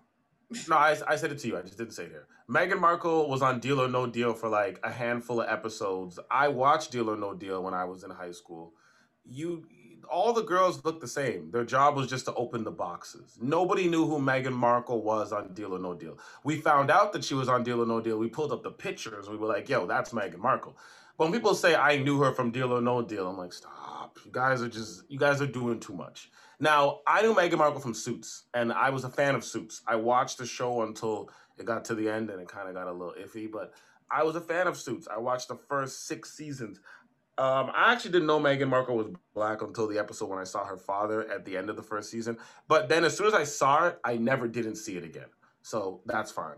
Um, but yeah, I think I think um, it's an iffy situation because a part of me, as I know most black people are, is like, really, Meghan, you didn't think that the royal family would be racist. The family that literally approved slave ships to not only bring slaves from Africa, mm-hmm. but put them into America and the Caribbean. The family who then went and started colonies in America, Canada, and the Caribbean. America, they had to give the colony back to America. Canada's still theirs, and the Caribbean colonies are still theirs the family who started colonies all over Africa, the family who everything else happening in South Africa, for the apartheid to the Boer War to slaughtering mm-hmm. millions of South Africans, that was them. Slavery in the Caribbean, of all the English Caribbean islands, at least that me and you are both from, that was them. Like they also went over and did the world. They Sri Lanka, India, China, Libya, like you mentioning. Yep. They fucked up their governments. They murdered people. They raped and mind you, this is before England had a government. So this was the family. This yep. was the same family. The family who has married each other for the past 500 years because they don't want to share the wealth with commoners. This is this is the family you thought wasn't going to be racist, and I understand like the family has rebranded themselves um, in the 80s and 90s, especially as like you know we go to countries that we used to own. The the queen sits in a little Pope mobile and waves, and all the all the immigrant Commonwealth people like shout out like she's some uh. deity. And and then she shakes hands with the president or prime minister and then leaves your country and that's it. And we act like it's a big thing. And my mom still loves to see the queen because I guess she grew up in that time where like the queen meant something. We did too. Um, I just don't think it means that. I think we don't care anything today. I'm just shocked that British people are still paying taxes for this family to stay rich. I just, I don't even listen. My mind, I always just thought that the British family was just there for Britain to have like some sort of image. Like, because like I get it. Like, Britain is known for like the medieval times and King Arthur and all the bullshit. So I thought the British family was just there as like propped up for an image. They had no power. I never understood why the taxpayers were paying them, but now I realize that it kind of is like that because they have a governing body that takes care of them. So that's exactly what it is. They're just there for an image of the country, so people can still think of England with the monarchy. And you got to think about the monarchy controls so many countries, right? So it's the Commonwealth. So yeah. she represents. She's basically that family is just an image of the power that they used to have. That's literally all yes. it is. Britain just props them up as an image of the Commonwealth and the power throughout the world that we used to have. If your country speaks English, if your country speaks English, it's because of England, not America, right? So like that's the thing, and like I understand that's the figurehead. I've never really cared for it.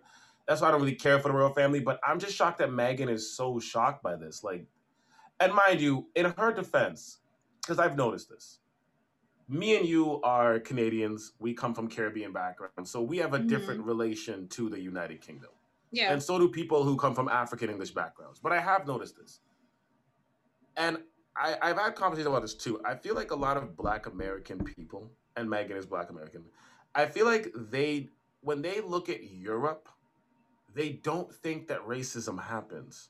Like, mind you, they, they, they have images of like the stuff happens at the soccer game and all this, yeah. but it's like I don't know if it's the accents because a lot of Americans, when they hear a British accent, they view it as passive and like weak. So I don't know what it is. Like, I feel like the image of British people in America is like these super intellectual, very well mannered people that somehow have characteristics that exist 500 years ago, drinking tea. So very posh is what you're but trying I, to say. Yes, but I I don't think, and from what I've seen a lot, I think Americans view racism as an American concept I don't think they view it as a European concept, especially not like a UK European concept. This is why when Yeah. the European black actors come out, they're like, "You've never dealt with racism. You don't know how it exists, despite all the Yeah. riots they've had in their country." We've talked about this. So Yeah. because of that, I think Black Americans think that like all Europeans are liberal, they're all nice, they're all welcoming, racism doesn't happen, and therefore they think like they don't because remember that's not their oppressor. America's their oppressor. You see what I'm trying to say? So no, okay, that makes in. Meghan's in Meghan's defense, I think that that's why she's so flabbergasted, and it seems like, and everyone's online like, really? I think that's why. You know how you just said that you don't understand why everyone is coming for the queen? That point that you made Yeah. before. Then you also said at the beginning that you didn't even know I that like see there was a you're doing. governing body. A lot of people don't actually know how the monarchy functions. Like they don't like they don't understand the concept. They like there are some there are some individuals who still believe that like the queen actually has power like that. Well, Um, I'm assuming that Meghan they- explained it. Did Meghan explain the interview? That's what I'm assuming. Well, which part are you referencing? because about I'm the way the- assuming I'm she- assuming that that's how she- you knew about it to tell me. No, that's- I'm no no no no no. I always knew. I always knew the monarchy was a constitutional monarchy, and I always knew that they were actually controlled and run by other people. And the only reason I know that is Oh, due to my own research. So like I I like history, just this is FYI, I like history, and the most this unfortunately the most written about history is English history. so you can find a lot of information on the monarchy. The monarchy is constitutional, which means that they have a cabinet like we have here, like how they have like a prime minister and all that stuff who do everything. The monarchy is image based and they have people who Meghan kept referencing in the thing is the firm. I always called it the institution because online is called the institution, but she kept calling it the firm. And these are the people who run all the media because Buckingham Palace, the monarchy itself actually has its own media room within the palace. And this is where everything comes through and how the queen is notified. Do not get me wrong, she has aides and advisors who tell her what is going on, who inform her of what is going on so a lot of people a lot of individuals can't separate the fact that the queen actually doesn't have any say or any power it's actually the people who help run it and that's another thing mm. so when they say they're blaming her they're blaming her because they don't know how it actually works and if you do yeah, know how the monarchy works kudos to you because it's a lot of information mm. and a lot of moving parts of actually like how information is actually traveled throughout the palace to the queen to who it gets to what happens da da da da da da da, da. like the monarchy itself isn't even allowed to have a political opinion. They can't even discuss it. They're not even allowed to have a mm-hmm. say about anything. They're not allowed. Well, let me let me say this. When I, when I said when I said I'm shocked people are blaming the queen, I just assumed that they would do the research, but then I have to remember people. Not necessarily. Not, think about it though. Most people So I realized hear. that like they're gonna be shocked at the queen forever because no one's gonna do the research. So I get Yeah. that. part of it. So no, that's what I'm saying. I'm like, what you said is so true. They're like, they're like, they're blaming her, and they're blaming her because they believe that she has the power to actually do something. Yeah. The only power the queen has is actually to grant titles. she can make you like a duke, an earl. Yeah, She she, does that for you. like celebrities, like Yeah, like- and she can, like, Sir when she- John, Sir Elton John, and Yeah, or like Sir Sean Connery. Like she can knight you. She can do those things, and there's like rules. Like it's the amount of rules that it takes to be royal just seems like so much work. Like why even bother? Like the first six, I think it's the first four, first four or six. I could be wrong. Members of the royal family have to get permission from the queen to get married. So like Harry had to ask his grandmother, "Yo, can I marry Meghan?" Just like William had to ask his grandmother, "Can I marry Kate?" She actually but- has to but this- this is bestow what I- permission.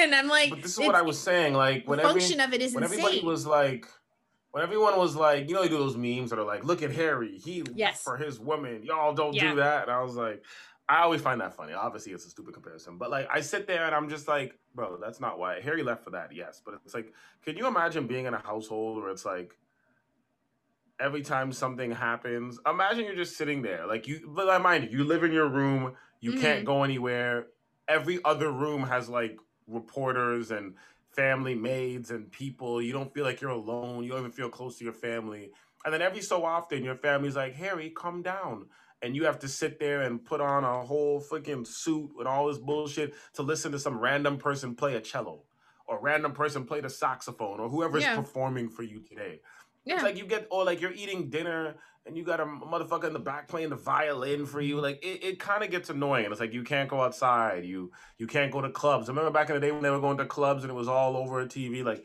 you can't go to clubs. You can't do this. You have to live yeah. this image. And it's like, it's like I get it because for a human person, it's like, bro, I need real interaction that's not paid for.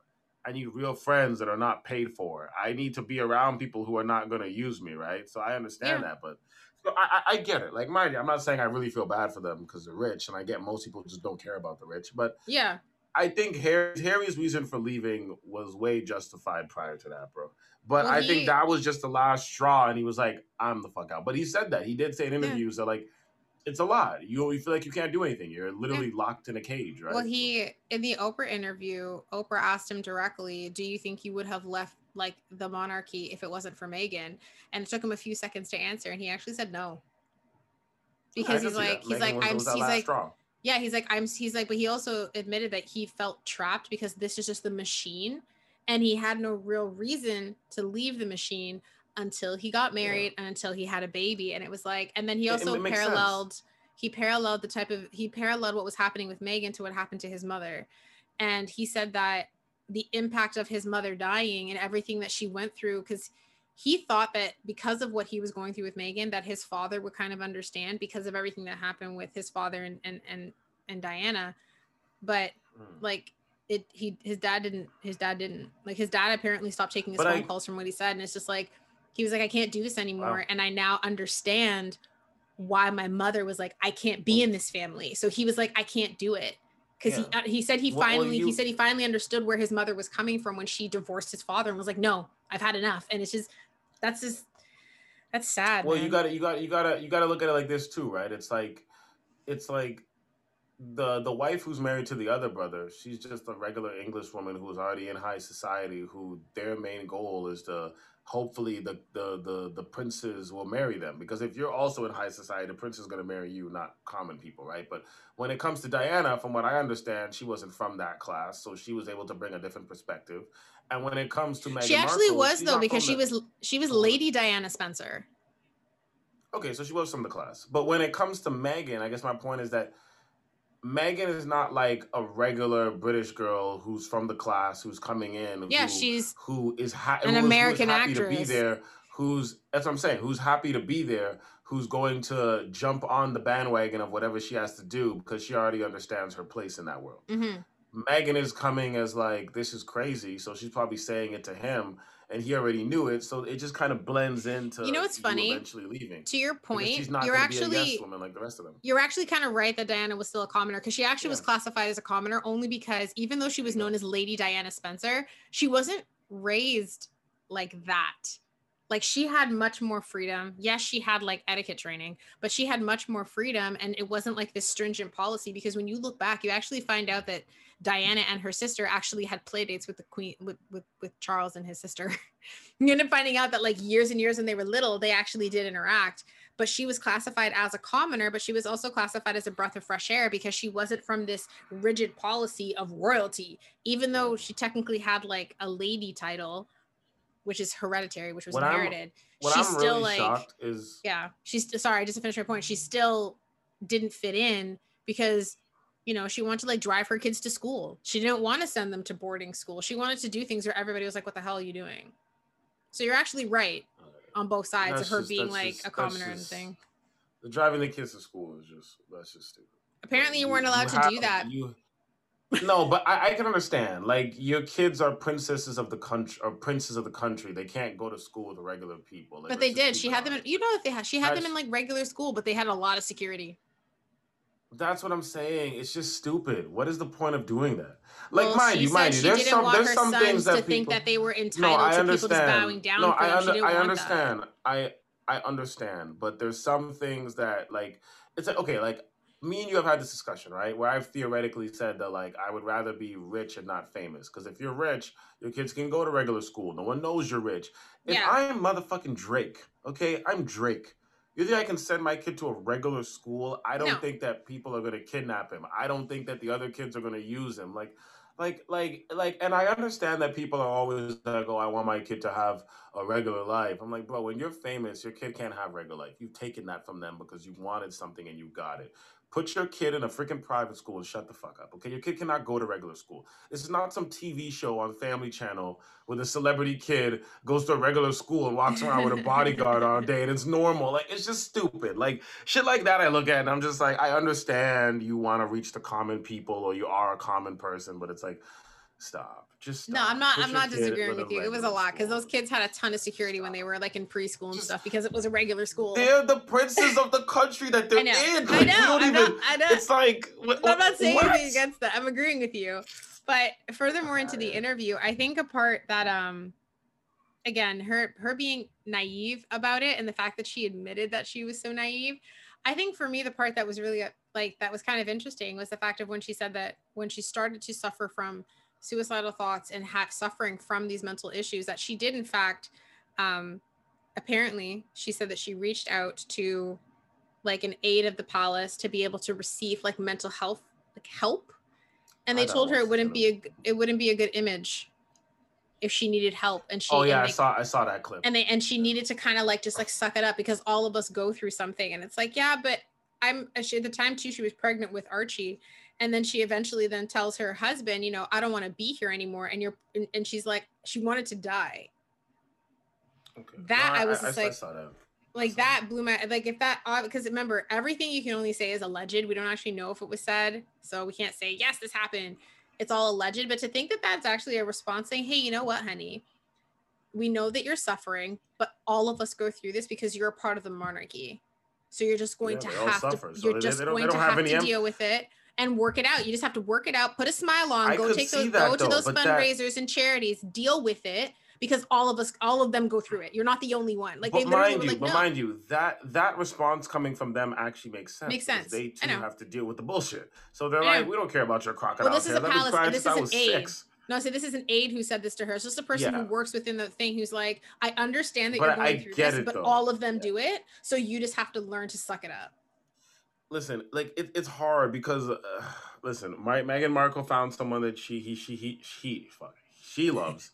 he happened to be a prince, and she got married to him and dropped her whole career. And I get it. And now she's just gonna tour around the country getting paid for interviews, millions of dollars. And I get it, and I get it. And we're supposed to feel sorry for her, but like, it's it's I don't know, man. Li- li- Listen, listen, listen. listen. It's not so much Do that I, think feel sorry for her. I just kind of sit there and I think, like, again, with the, with her being as naive as she was, I kind of sit there and I'm like, so you're That's honestly going to say that you never, because she It's admitted as well in the interview. I don't know if you saw this clip that she's like her parent, like her and her mom did not discuss the royal family because she was like royal families in in America, like they're not important. Yeah, it's not a thing. So we only learn about them because we're under the Commonwealth. I Right, it, so she was like, it wasn't a thing, it's like, probably not a she- big thing for them. Like apparently her mother asked a particular question about the queen and Meghan was like, I actually don't know. Like she like they didn't have an inkling. So ultimately, you know that pic, you know how you just said that being in the monarchy, you have all this stuff, but it's like they're they're the image of Britain. Mhm. It's almost like because she was so naive, she bought into this picture as oh they're royal and they're nice and he's a prince and this is that. Like she brought it she Am- bought into the Americans connect- romanticized them. version. Exactly. She bought into the romanticized all version of them Americans that is portrayed. Yeah no no i'm agreeing with him but saying she Listen, bought listen, into the listen. romanticized No, I'm version you. of what she was seeing. It was like oh they must be great people not realizing and that I'm pretty they could be great but I'm- the people behind them aren't. I'm I'm pretty sure a lot of America is now for the first time probably discovering that racism happens in the UK too. Like literally, for the first time they're all discovering it. So it's not only an awakening for it's awakening for all of them. Because Americans are very like, you know, it's America, right? So I get it.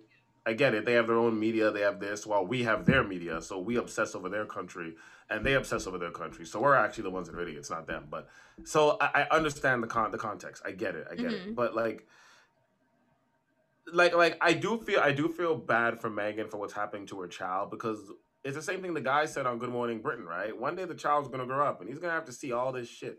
And that's gonna affect him in a different way. It's gonna be like, so nobody loved me, so my, my grandparents didn't love me, and the way the media is portraying all this shit, no one's thinking about that, right? This child's Yeah. gonna have to wake up and be like, so because I'm not white like my dad and the rest of my family, and even my mom, like, because we don't know what the kid's gonna look like, right? So it's essentially like you don't know. Meghan Markle is what Meghan Markle and Quincy Jones kids are two people that are two two Quincy Jones kids are a couple of them, but Meghan Markle and what's Quincy Jones' daughter name? Rashida um, Jones. I didn't Rashida know that Jones. that was his daughter. I had no oh, idea. I knew that. I knew that. But Meghan Markle and Rashida Jones are two people that you can look at where it's like, realistically, I would not know that that person was black. Even even if I like Meghan Markle, you can see it in her hair, and Rashida Jones too. But I would have just assumed at that point in time that they were Latino because they have so many Latinos in the states. If it was in Canada, I might have been like, maybe they're black, but in the states, yeah. I would have been like, oh, Latino, right? So it's just like. I wouldn't even think that they were black. You would have to tell me. So it's like, imagine if this kid does look predominantly black. Gonna grow up with a fucked up mindset yeah. E- even even without even watching this shit because it's like it's not even like one of my parents is black. Both of my parents look white. Only i look black. So that's already it's one thing when you have and a mixed kid his grandmother like, on his mom's like, side it's like she's black. Bro, but so so it's it. like the media is already fucking up that kid's mindset. And i think that's what i what i more feel for. I feel for meghan markle and what she's going through but i feel like were you shocked but yeah. I think it's more about the kid that I feel for. Like I said in the very, very beginning of this, we said this on one of our older podcasts before we were filming. And I remember, and I remember even my boy DM said this, and we said this. I was like, because I remember when Meghan Markle first came out, and every woman across the board, oh my God, Meghan Markle, they were showing their daughters, like, look, we could be princesses too. And my boy, and Daniel was the one that said, um, he was the one that said, um, he said like yo there's princesses and royalty in africa that are exactly the same. They have no political power but they're just the images. Why don't you look to them? But obviously this the commonwealth is or the british parliament is on a higher st- status full so i get it. But it was just like pushing your daughters to be like look we, we've been accepted. Yeah. that i was like why are y'all doing this? That I, I just thought completely was destructive. To show you especially a family that has robbed you and you yeah. know what I mean? Murdered you and raped you, and yes. then show your daughter, like, look, we've and put made them it. on and, a pedestal and say, look, they people, accept us now. Yeah. People were doing that night and day, and I was kind of just like, all right, do you do your thing, right? Do your thing, and like, I, I, I don't know. I just I never really bought into it. I think that's kind of the reason why. I've always kind mm-hmm. of been like, yeah, the royal family, I get it. Like, I don't know why Meghan is so shocked. I don't know why people were holding up their daughters to it, comparing it to Disney princesses. But now they're complaining about it, right? And I remember mm-hmm. my boy mm-hmm. Dano was the one that said it he made an example where he's like, yo, the joke is, I think I saw a few memes about this, and it was like the joke is, if if if one of the females in the family, let's just say like Princess Diana had two girls, and they happened to bring home a black man, it would have been a mm. whole different response. And it would have been a whole different response from black media too. Because yeah. black media was putting this on a pedestal. If it was the other way around, we would have been like, oh, look at this black man married into this colonial family that used to run us. And that's when I saw the double standard. And I was just like, like, I get it. Black women just want to see each other win, no matter what the yeah. cost, no matter what the contradictions, no matter what the fuckery. But if it's anybody else, it's like we're gonna call the fuckery out. So I saw the one sidedness on that. But like, I don't know. At the end of the day, I'm I'm not shocked by any of this. I don't necessarily feel bad for Meghan. I do feel bad for the way that the family has made Meghan feel and the fact that Meghan was contemplating suicide during childbirth and the fact that Meghan had to go through childbirth with all this stress. Yeah. And I do feel for the child and the fact that the child is going to have to look at all these interviews, the child is going to have to view all this shit, and the child's already going to be fucked up because neither of his parents, if he does come out um, more black looking, are even going to look like him. Are you talking about Archie or the one she's pregnant with now? I was talking about Archie. And, Archie, oh no, like, Archie. Archie's pale. Like he, he's like he's like the shade sorry, of Meghan, but a little bit lighter. She's pregnant now with a daughter. I'm, so I'm talking about talking about the daughter because Archie. Oh, okay, yeah, okay, Archie, okay. yeah, yeah, yeah. Because Ar- Archie also doesn't look black. I think it's just his hair. He looks like Drake's kid. They look kind mm. of like. So, he has his mom's nose. I just saw that. like pictures. it's just like at the end of the day, I look at it and I'm just like, uh, I don't. I don't know. I don't know. I just. You know, I, I, don't know. I agree with you though. I, I actually feel I actually feel I, worse for the kids because like Archie's gonna grow up and be like, oh, so people he's gonna grow up and one day he's gonna see the article when they compared him to a monkey. Because they did. All that shit. Um, that shit. When the daughter is born, British media probably is going to have a frenzy and compare her to things too. Like if he's going to have to realize that people called him a mm-hmm. chimpanzee, and and posted that image of the white couple coming out of some building holding a monkey's hand. Like he's going to have to deal with the fact that people correlated him to that. I think I, th- I he will see think, it. I he think, will see it. I, I think for a lot of people inside of the UK, hmm this is like normal behavior and they're like whatever. For a lot of people outside of the uk it's like oh my god it's shocking. Oh my god it's tabloids. And that's kind of what i feel it is. Like i said the only person i really feel for is meghan because she wanted to commit suicide. Yeah. and i'm gonna feel for archie. And i'm gonna feel for the daughter too right? Because she's gonna have to intake the bullshit They're gonna have to deal with everything on But- the outside. I think but outside just, of that, it's like it's and I don't want to be a dick. It's just like it's very hard in life to feel for people who are complaining about problems that like that everybody deals with. yeah, it's like um it's like when you watch those those like movies, like those those medieval movies and Mhm. and you and you you literally have like the son who's complaining because he doesn't know if he's going to be a good king or the daughter Yeah. who Yeah. wants to be the who wants to be the next king or whatever the case is. And then it's like you're caring because you're watching the movie, right? But then you go back into your other life, or for instance, if we're staying in the movie, then you look at the commoners who are all poor, feeding out the gutter, and you're like, is this really that important? Like, that's Yeah. kind of how I feel about the situation. And that's why when it comes up, I've always been like, eh, but I do feel for the kid. I really do feel for the kid, but I just, the rest of it, I'm just like, You know what part I think is most interesting? I under here's the thing. I always talk about her being naive because and how naive she was because of this.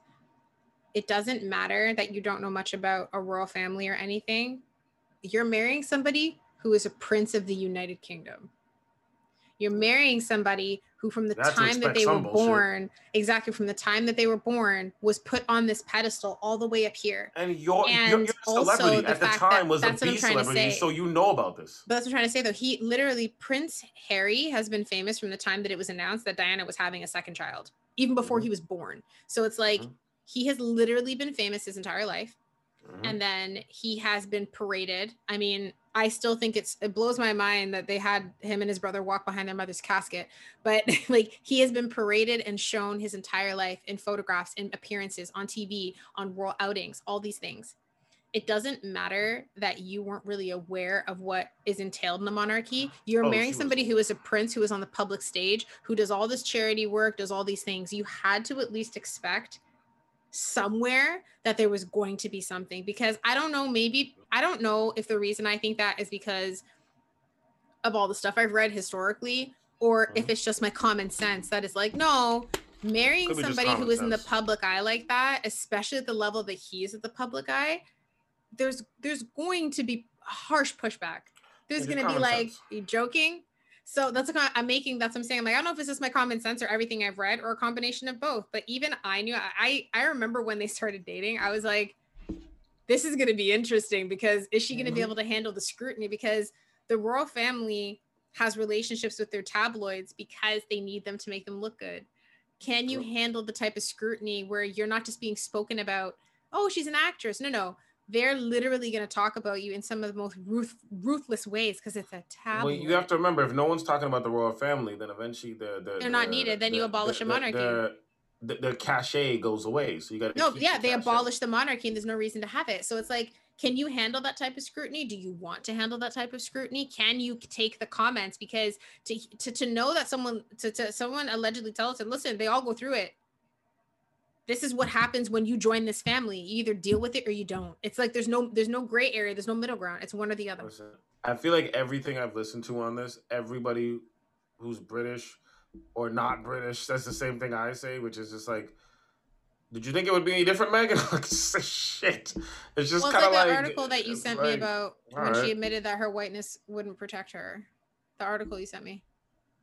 I, I just, I, I, I just, I'm gonna be honest. I don't give a fuck about Meghan. I know, but I think that she believed, like I said, I believe that she, I believe that she thought that the fairy tale of what it means to be like marrying royal, yeah, the no, image of the it. perfectedness, I think that's what she believed in, Yeah, yeah she bought she into the bullshit. She bought. She came ultimately. Yes, that's exactly what I'm trying to say. She, She, bought into it, did. and it's she bought into the. Listen, she's an It's American girl. that she bought into it. Americans, exactly. She's an American girl. Americans do not have the same relation to the royal Yeah. family that we do. That's the point. So, Yeah. one hand, she is also a Black American girl. The royal family is not her oppressor the way it is for the rest of the Black people around the world, right? Yeah. So most black people in America, they don't even realize that like European countries are the ones that started slavery and did more vile shit than they did. because they've only been consumed by their own racism, right? So again, third point the way she looks at the royal family is like this like it's like cinderella right? So It's that's why every and this is why everybody in america that was black when when they first met was comparing her to cinderella and putting their fucking daughters up and saying look look look we got accepted by this man. This family accepted us.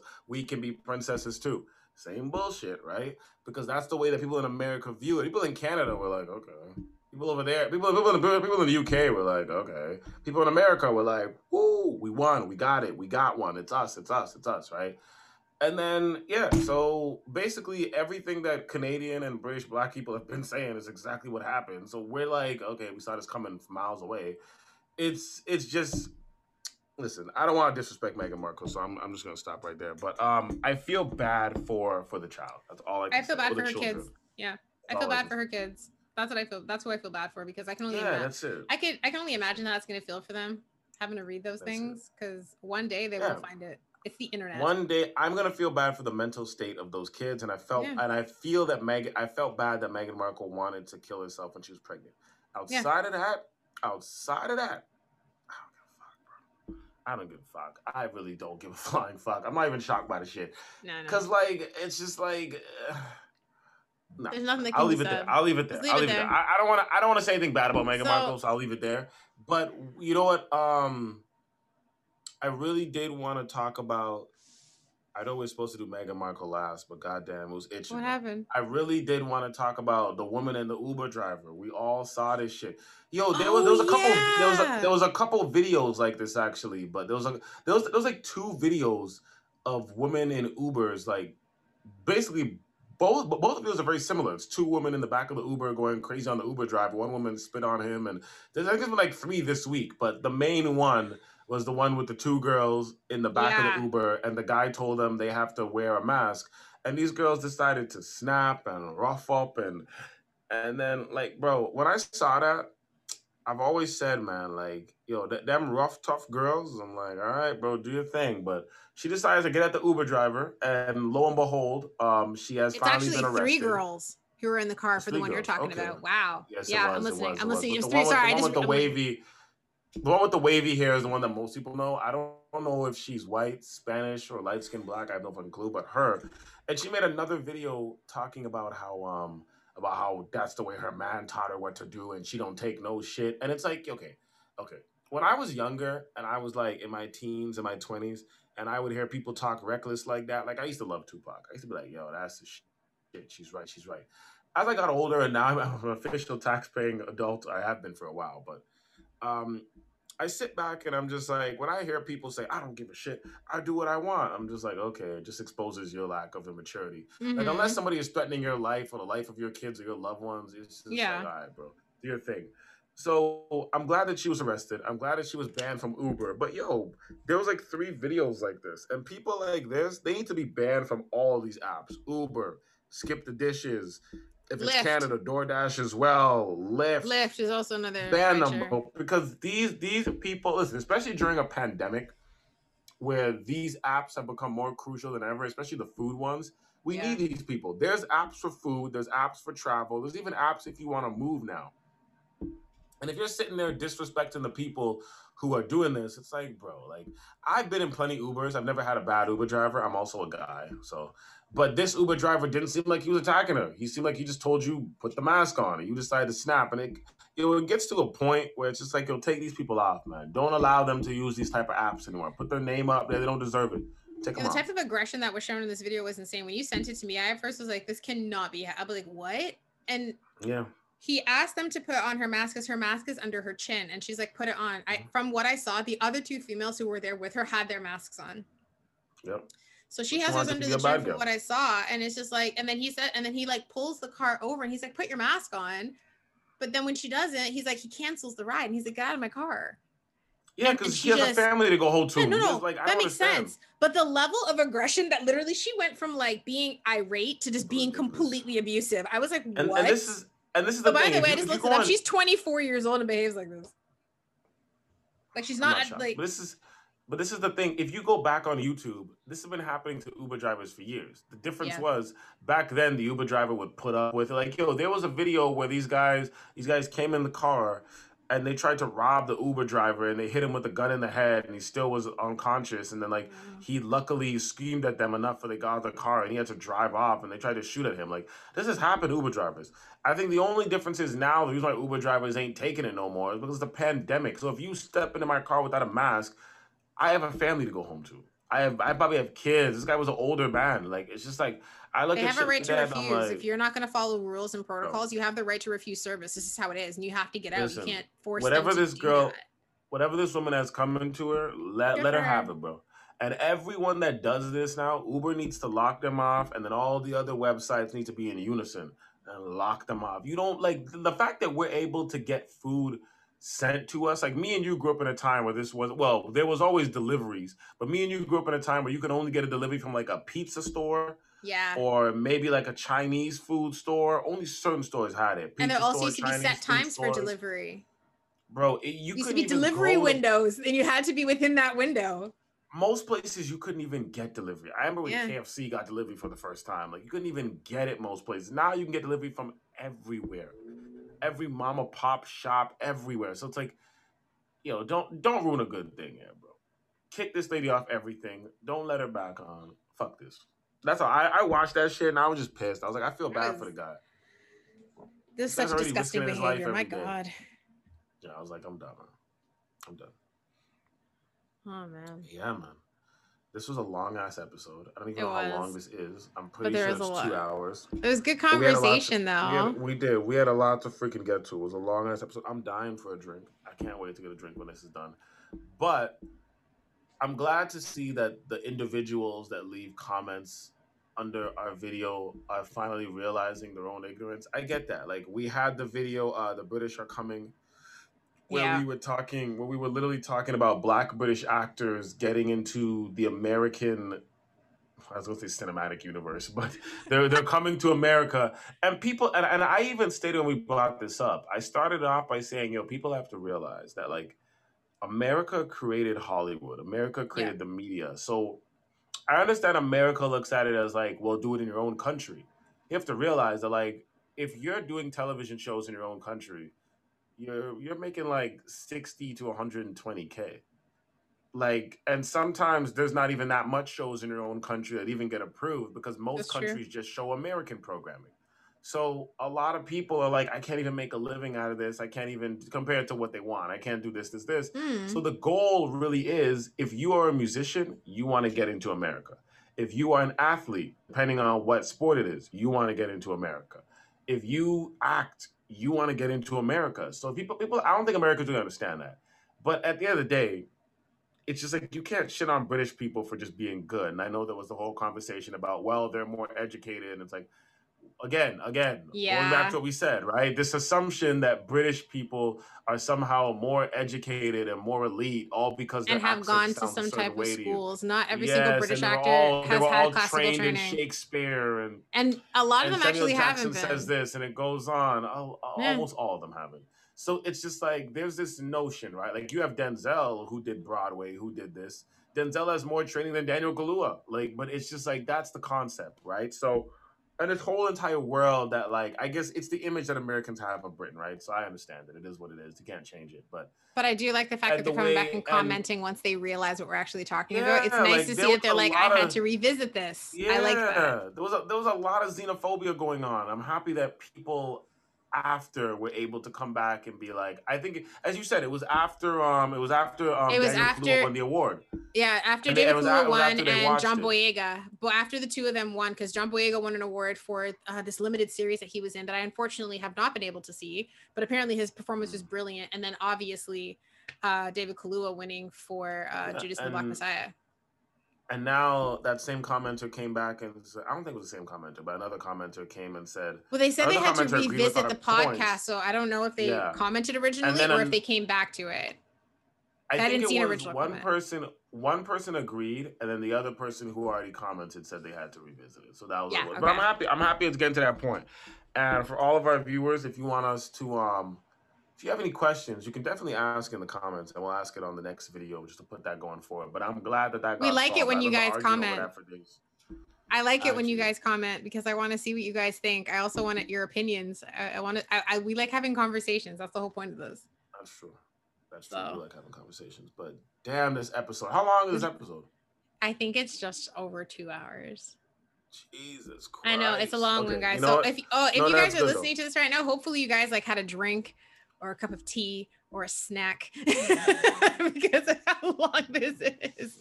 I have a full meal. I watch full meals when I eat when I listen to my podcast. I work. Yeah, this is like the length of a movie right do. now, and it's just us talking. Do, man.